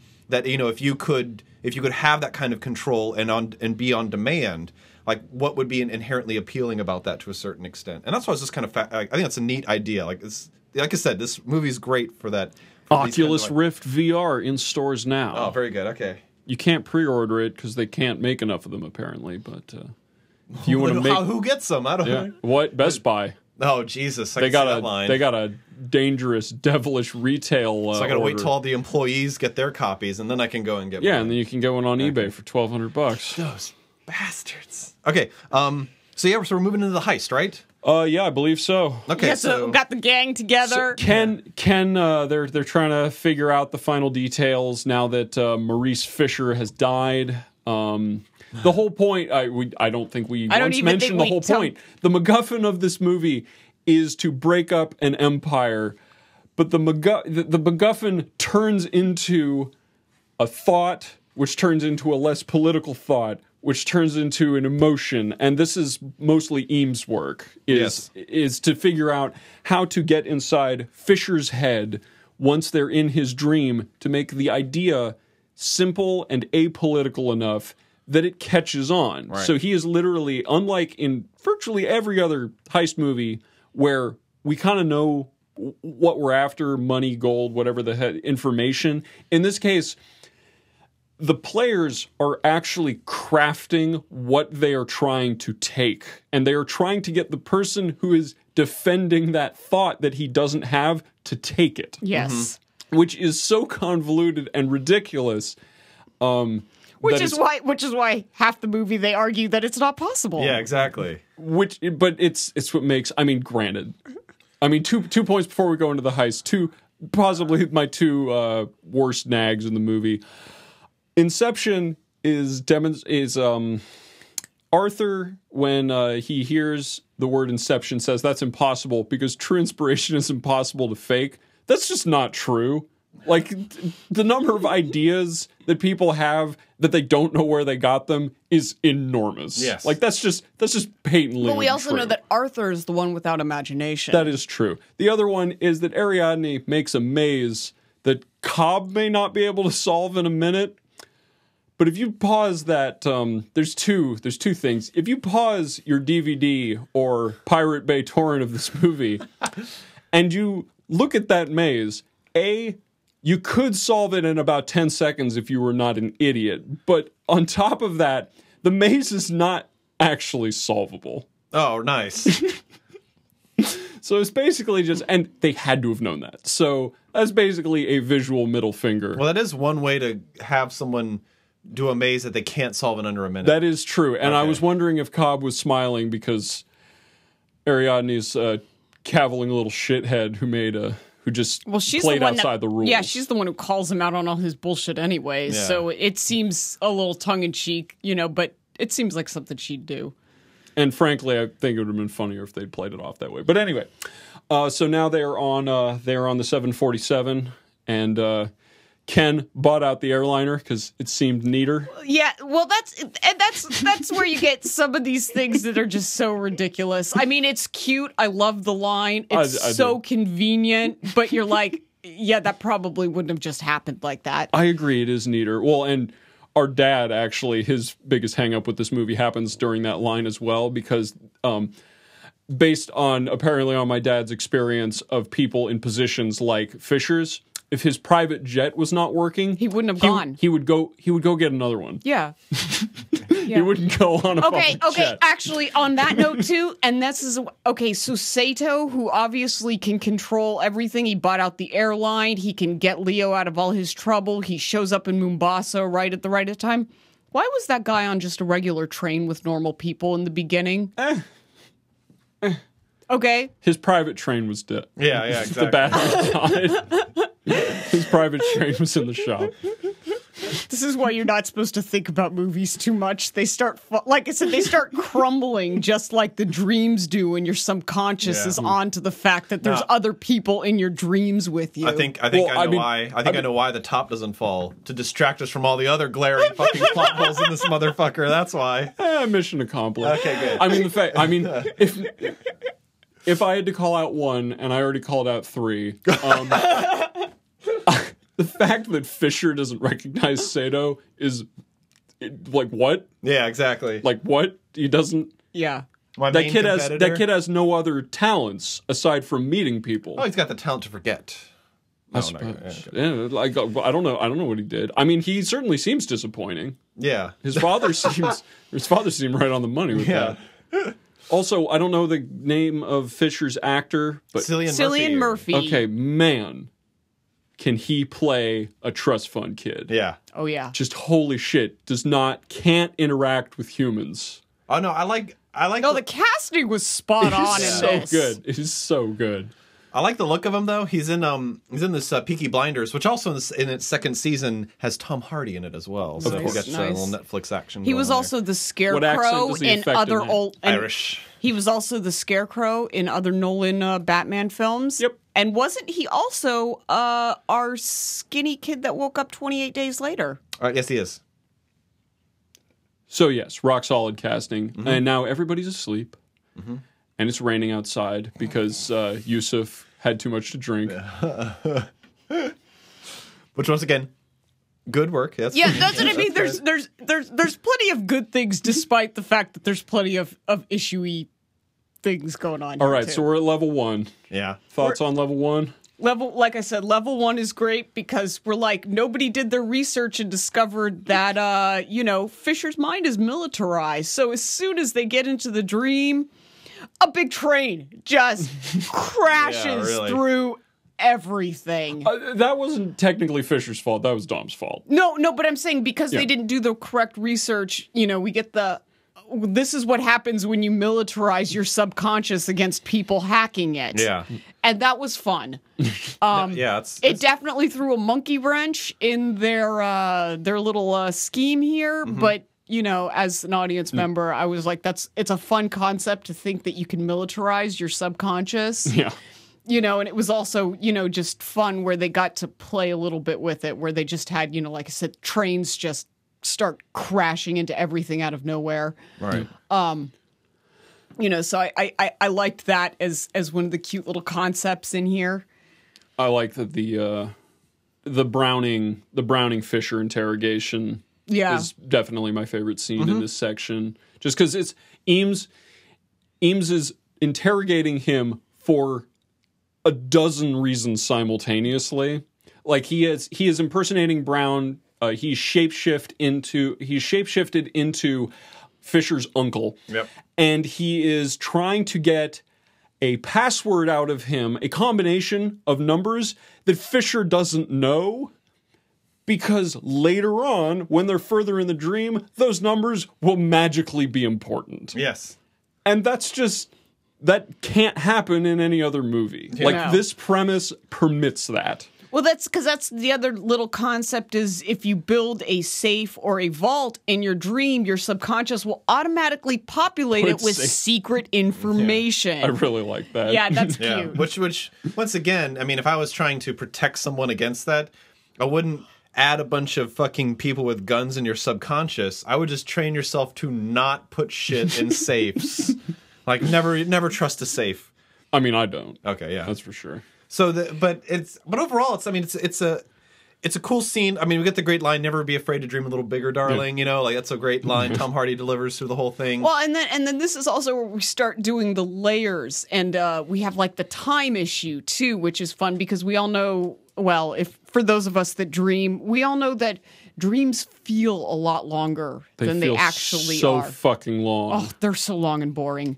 Um, exhausting. Yeah, yeah. Um, But enough about that. so, so no idea what you guys are talking about right now. So what's fun is, you know, of, of course, even though they're only in real time, they're they only have about ten hours to do this. They Mm-hmm. have about two weeks to work in this first level, Or so they thought. or so they thought until they discovered it was a militarized zone. Yeah. But um, I you know I like the way they do the playing with time, even to the point where you know the kicks. You know they actually have like They have to synchronize they have to synchronize coming out of any particular layer. Yeah, so um, so I, I I do like the way they worked with the timing on on the the dreams. Oh, and uh, and the final thing that happens in uh, layer one, right before we before they transition, is uh, they find Eames finds a picture in. Um, oh no, I guess that does happen in layer two. Never mind. Uh, any final thoughts on layer one? It's all good. All right. Uh, they kick it on down to the hotel, Yes, kick it on down to layer two. There, two- which was easily the least eventful of the layers, so it should be relatively but, quick but to go through. okay, it it's the least eventful of the layers, but it has some of the best. You know, our Matrix CGI budget. yes. Yeah. Okay, the Wire Act. Yeah, so so at at one point when the gravity in this dream starts getting goofy, uh, you know, we've basically got stuff floating everywhere, and uh, that was probably one of my favorite visual effects. Yes. Was the anti gravity situation? Yeah, in which- Gordon Levitt running through the hallways. Gordon fucking- levitating. Yeah, yeah yes, that's good shit. yes. man. Um, What's- so I mean, the trailer when you saw that happen it's a in the trailer, it's, it's not it's not necessarily as actionist but it's uh it's it's really fun um you know it's a fun effect Well, it's. I mean, it is kind of. well i guess he does have to fight off the subconscious again but Yeah, it's it's cool. I mean, it's cool, but it's it's also true because like, um, I mean, I just am waiting to a point when we can like resolve conflict in our society without like imagining that it has to be done by like shooting people. You know, like the idea that your good your your subconscious could like have or could like respond in different ways. I mean, I get that's like just how we solve things now is like by kung fu and shooting, you know, like this is like what movies do. Like, okay, I, I get it, but you know, I mean, I guess he didn't want to inv- uh, read. You know, once again, he's not exactly the visionary that we are, we think he is.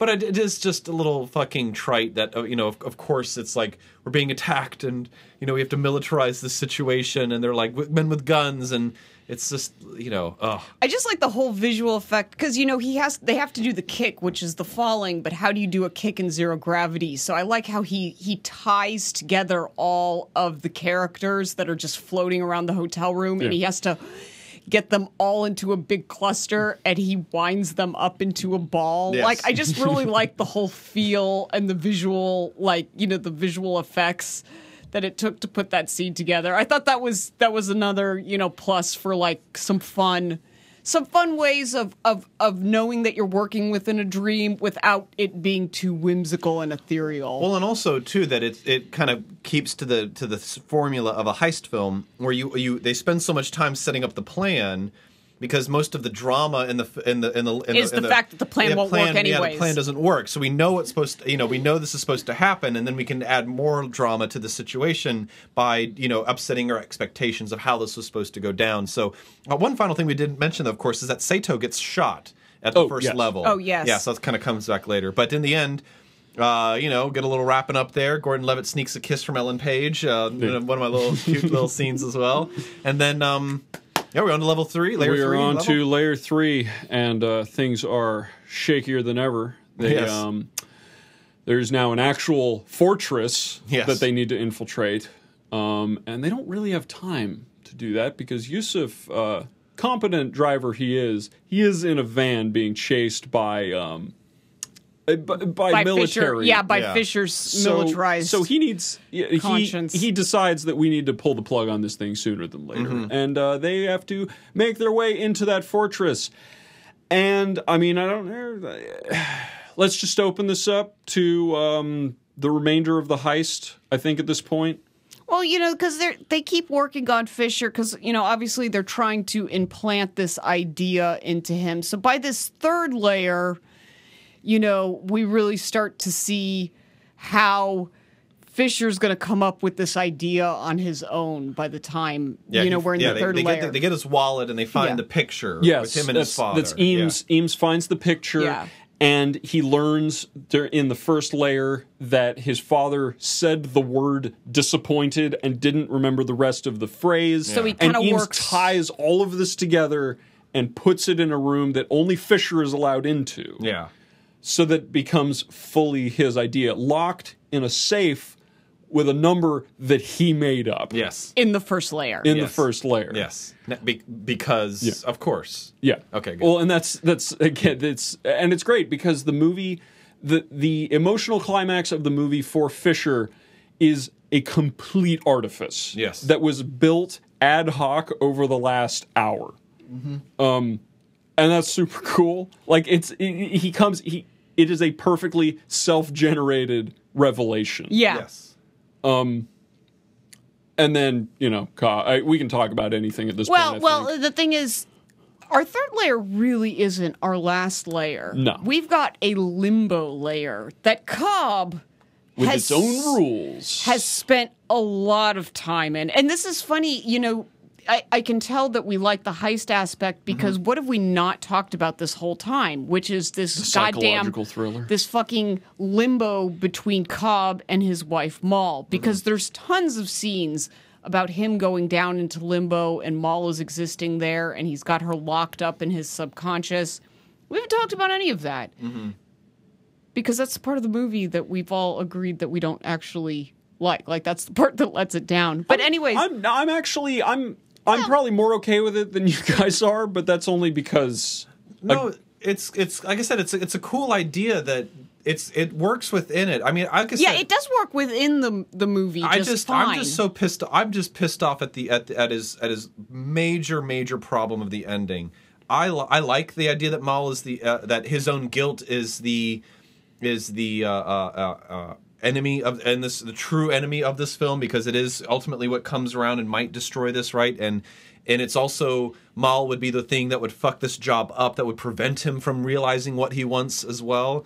Um, you know, I mean, in a sense, too, going home to his children is the final Well, I guess I acceptance guess of Mal's okay. So death here's and the his thing. responsibility. I guess in our, it. our Yeah. big it's our, all there. our big reveal is the fact that you know Cobb has tried Inception before, and he And it tried worked. it, and it worked. He tried it on Mal, and unfortunately, it it, it worked. It worked so good that it was her downfall. Mm-hmm. Um, because while they were living in limbo, they basically lived out like eighty years in this limbo Well, Mal thing. prefers where And- Mal prefers limbo to reality. and Well- deliberately and deliberately uh, not to paraphrase the movie um, that she deliberately locked away her totem to forget a truth she once knew Yeah.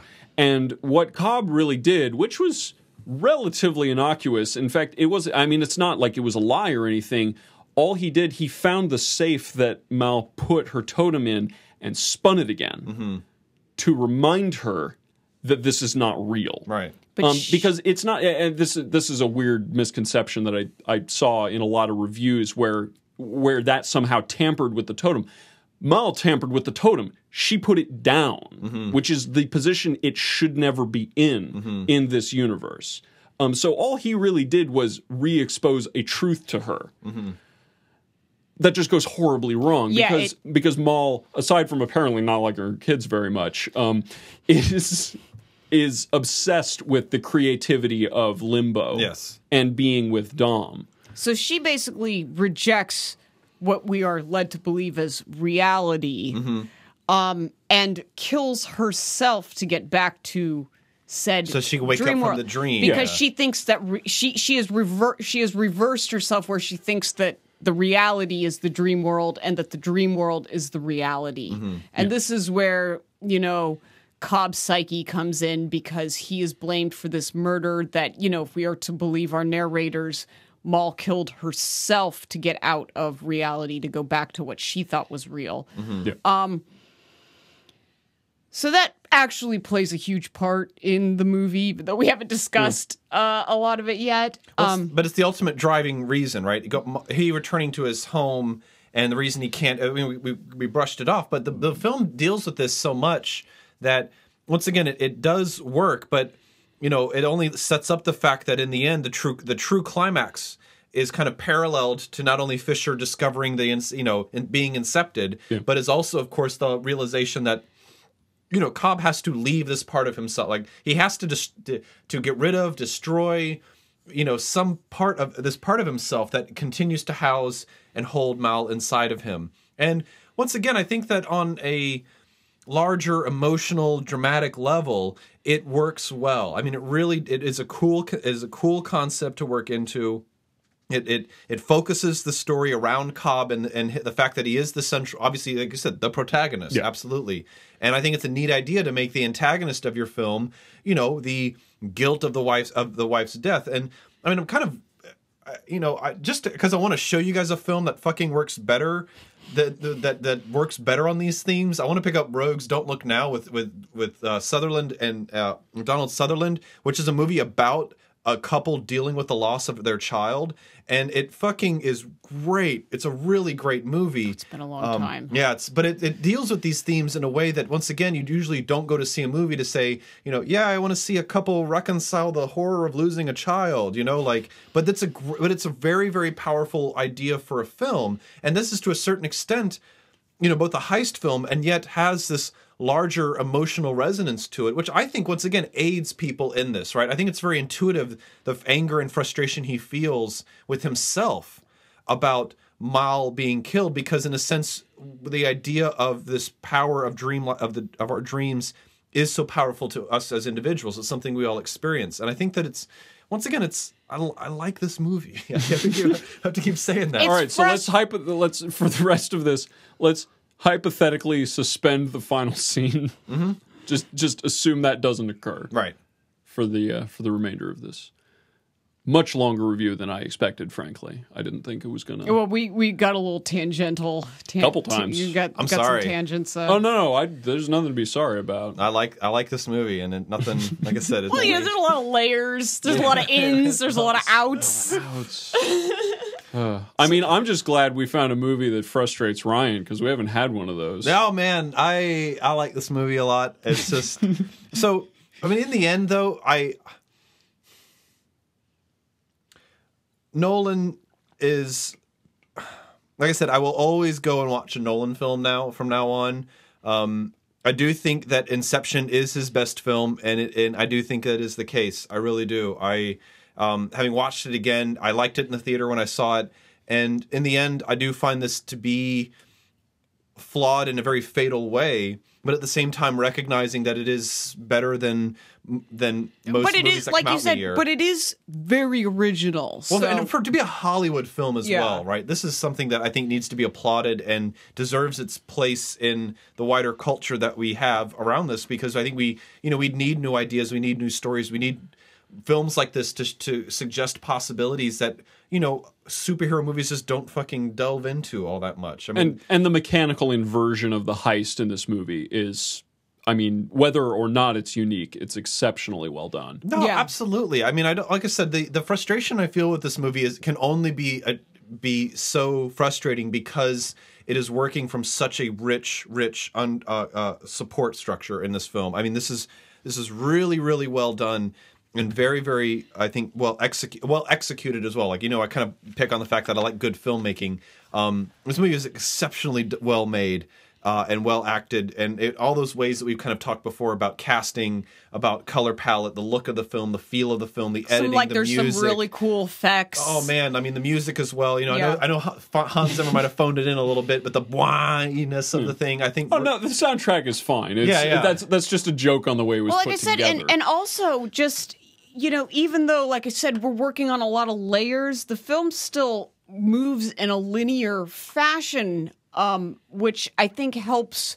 It helps just the flow because you can really kind of just get into the movie. Oh, and- like you could just really. and to and to be able to do that to where the fucking bizarre concept of the film does n- in no way not only does it not trip over it as much but it fucking allow it, it, like it, you ease into it Yeah. it's i mean once again it took 10 years to get that to where this thing could be ex to, to where it could not tr- trip over itself and i think that that is something to be uh, said for it as well no doubt. Okay, I mean, once again, I mean, we're not all anti-Leo here, right? Because I like that guy. I mean, I don't. want- I mean, is he like one of the better actors of his generation? No, to a I, certain I. I can. I don't think so. You don't think so? no, I think he tries too. I don't know if I. I don't hard. know. Yeah, I don't know that he is. He's like the best actor of his generation, but I. He's no Tom Hardy, is what you're saying. That's fucking a. That's But the thing is, like, I can, I can, I enjoy Leo for being Leo. Did like, you see the Revenant? I, I like For the either Revenant. either case, counterexample and example, fucking Tom Hardy can do any accent, He can play any. ca- well, Leo. God damn but the thing is, Leo is always Leo, and I can appreciate. No, I know that. that's that's the thing. Yeah. Leo DiCaprio fits into the same. In my heart, he is in the same um, circle as uh, Nick Cage. yeah.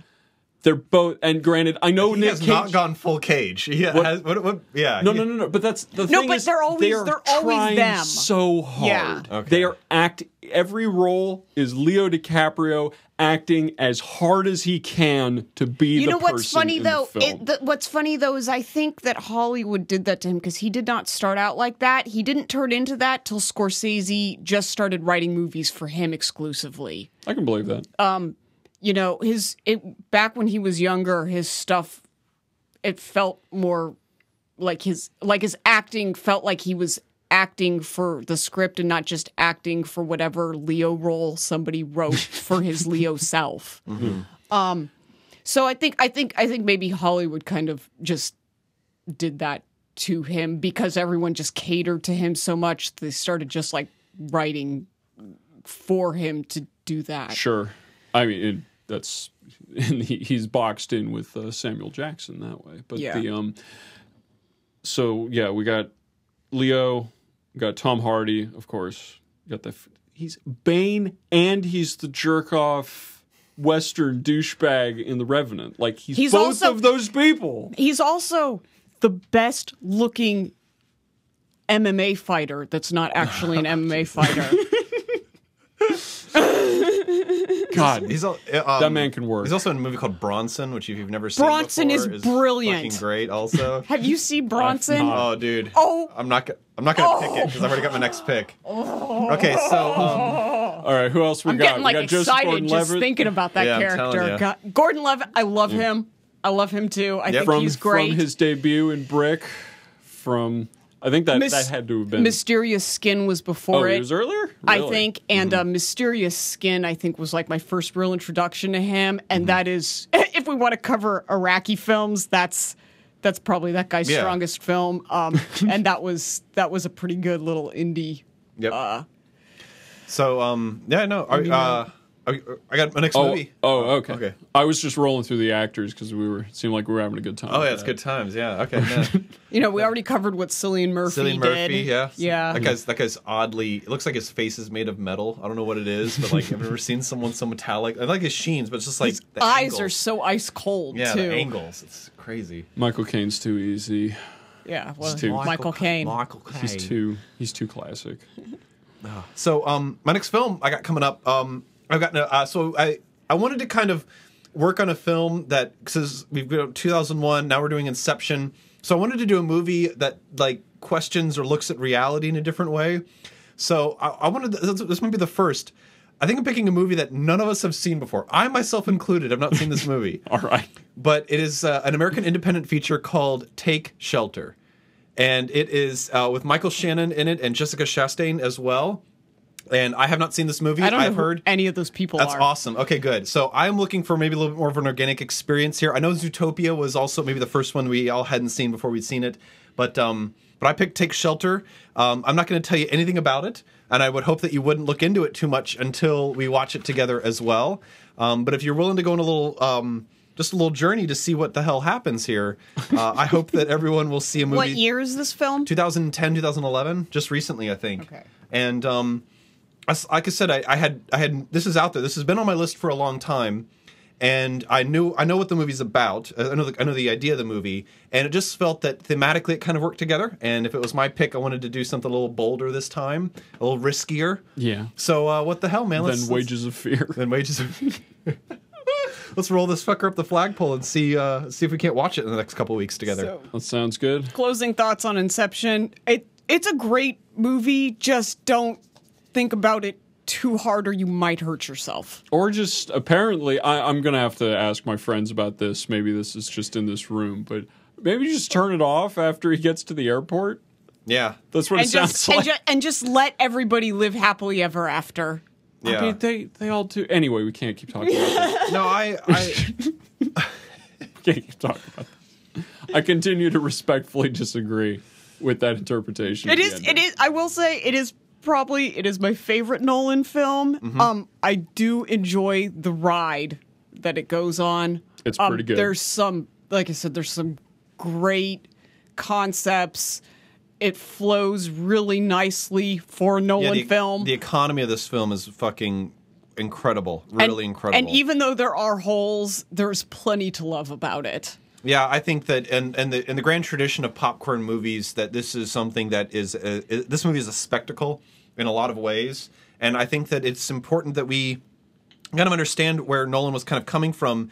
And also to once again realize that it's not easy to make something like this. Like, Not at all. and that once and and why I think he kind of is is in the conversation is that he is clearly an intelligent filmmaker, and while I do and maintain uh, that this film, while being his most his, his best accomplishment, uh, definitely lacks a lot in the larger resonance of what this thing could or may have, or or may, perhaps we can argue is um, the case it's still something that's worth noting, and I think well deserving of its popularity. I know that it's it, it is to a certain extent part of its appeal and part of what makes it such a good film is that we can get so angry, we can have such fever, fevered debates on this that it can be, in a sense, You have to care enough. yeah, exactly. And it's easy to care about this movie, and it's easy to care about the characters because it is both incredibly a most ridiculous thing you've ever been pitched in your fucking life about someone going within dreams to incept something, but then at the same time it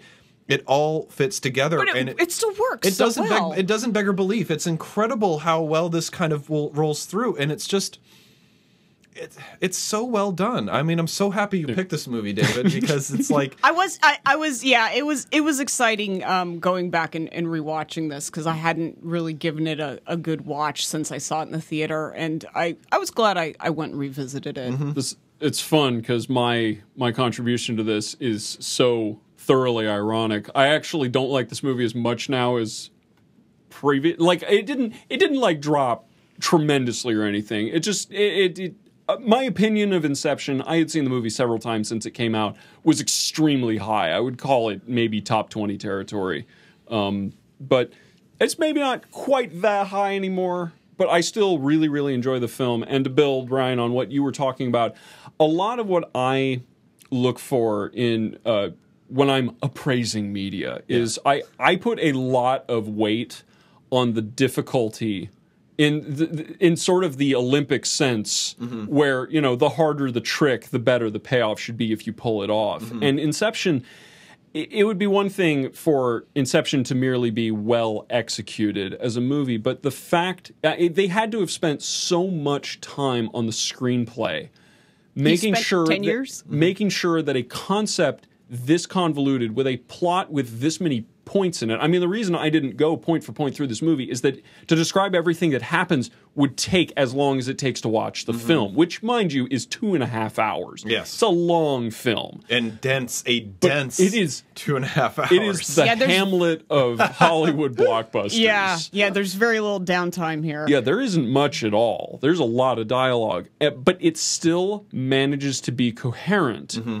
and that's just that is extremely impressive. Mm-hmm. Um, and I don't know very many movies like that because generally speaking, when you uh, when you wrap when you ramp the budget up to the degree that this movie is, it gets dumbed down, and if you drop the budget too much, you get into a navel gazing that this movie, I think, more to its credit than just about anything else, it doesn't do more than it does. It does become a heist film in a way that it very much, if Nolan had wanted it to, it could actually be entirely about is this a dream? Is reality nothing? know what? And it avoids that. Yeah, well, I feel like maybe you know what it's cool when I think about it that he wrote it.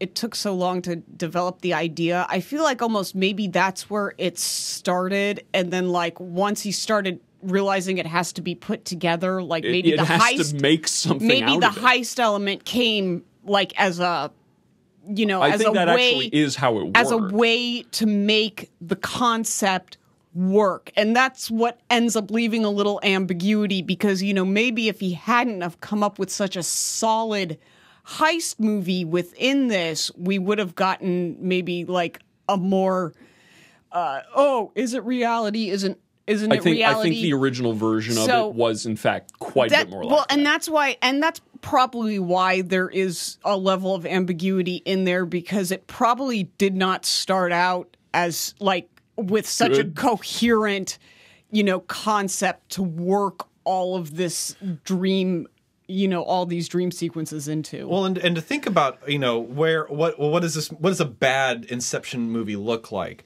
or what is it what is Nolan's tendencies to you know have overcomplicated plots, to have interweaving stories that that peak at all at the very end, uh, to you know that sometimes try to unite the larger thematic and dramatic and and moral elements in the film to come together to make a, a story that can resonate and stay with you beyond the initial ending. Um, what does it look like when someone does that does that bad?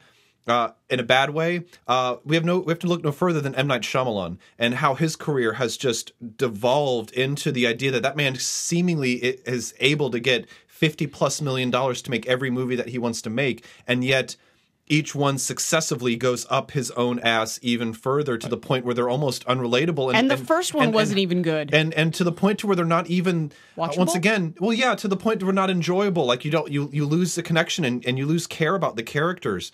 And this film, despite being as sprawling as it is.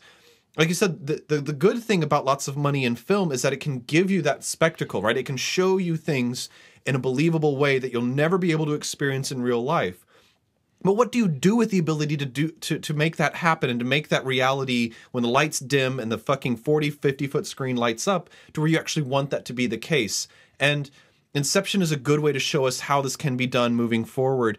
But where we see this done poorly, and why I think that you know he hasn't exactly lost that M Night Shyamalan aspect of it is the little twist at the end to where it leaves once again ambiguity for ambiguity's sake and you know that is something that I think is the kind of the corollary to this, right? What does a bad Nolan film look like? Well, it looks like M Night Shyamalan films, like films that have just devolved into needless, pointless spectacle to where the points and, and, and themes are so fucking inverted on, in on themselves, and to where there is no one saying, you know, like I don't think you've kind of fully thought this thing out to where it actually, you know, fit, what your what the film is about is not actually coming through to a certain extent here. And I'm, I'm just once again, I think it's good that Nolan's able to kind of still make these films and still make them enjoyable at the same time. I'm surprised you even bothered going off director because the very next film Nolan made was The Dark Knight Rises, and I would contend that it is everything that Shyamalan devolved into. yes. Um, it's flabby. There is it, it has a rising second act, Yeah. and then however much more time as he needs to cover several other arcs that don't come together. Like Right. it is, it's nothing Yeah. it's it's just a bunch of stuff for two and a half hours. Yes. Unfortunately, I, I thought that that that Interstellar movie ended up just being a bunch of stuff for two and a half hours. For what it's worth, I did not see Interstellar. Okay. I don't Yeah. know. Well, it it, it it it it suffered from the too many acts that don't actually go together. There was some cool concepts in there. If you would have picked one of them and made a movie, that's fine. He stuck like basically. There's four or five just completely separate ideas, kind of strung together in a space movie. Come back to us, Nolan. You can do it.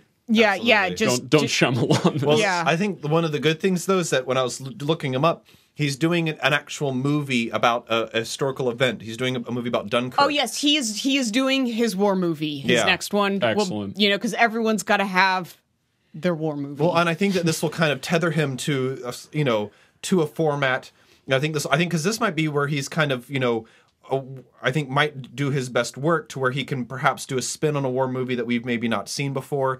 So hopefully he's kind of, um, you know, kind of reining himself in a little bit, and uh, we'll be able to see something hopefully come together here. But once again, um, I'm going to be seeing that movie in the first week it's released. I mean, don't get me wrong. Like, you know, for all the frustration I feel about this, I am um, am hopeful and positive about what kind of movies he'll be making in the future. So he's got he's got me. I mean, I'm in. All right. Until Sounds next good. time. Yeah, it's going to do it for the movie crew. Uh, again, to uh, reiterate to those of you who only listen to the consumption log, I don't have any idea who you are, but thank you for joining us patiently every other week for these. These will now be part of the machination log, and they will be called movie crew review. Dot dot dot number and then the movie. So they will still be identifiable if you don't want to listen to anything else. Yeah. Uh, you can do that at your leisure. Thanks for listening, guys. But that's going to do it.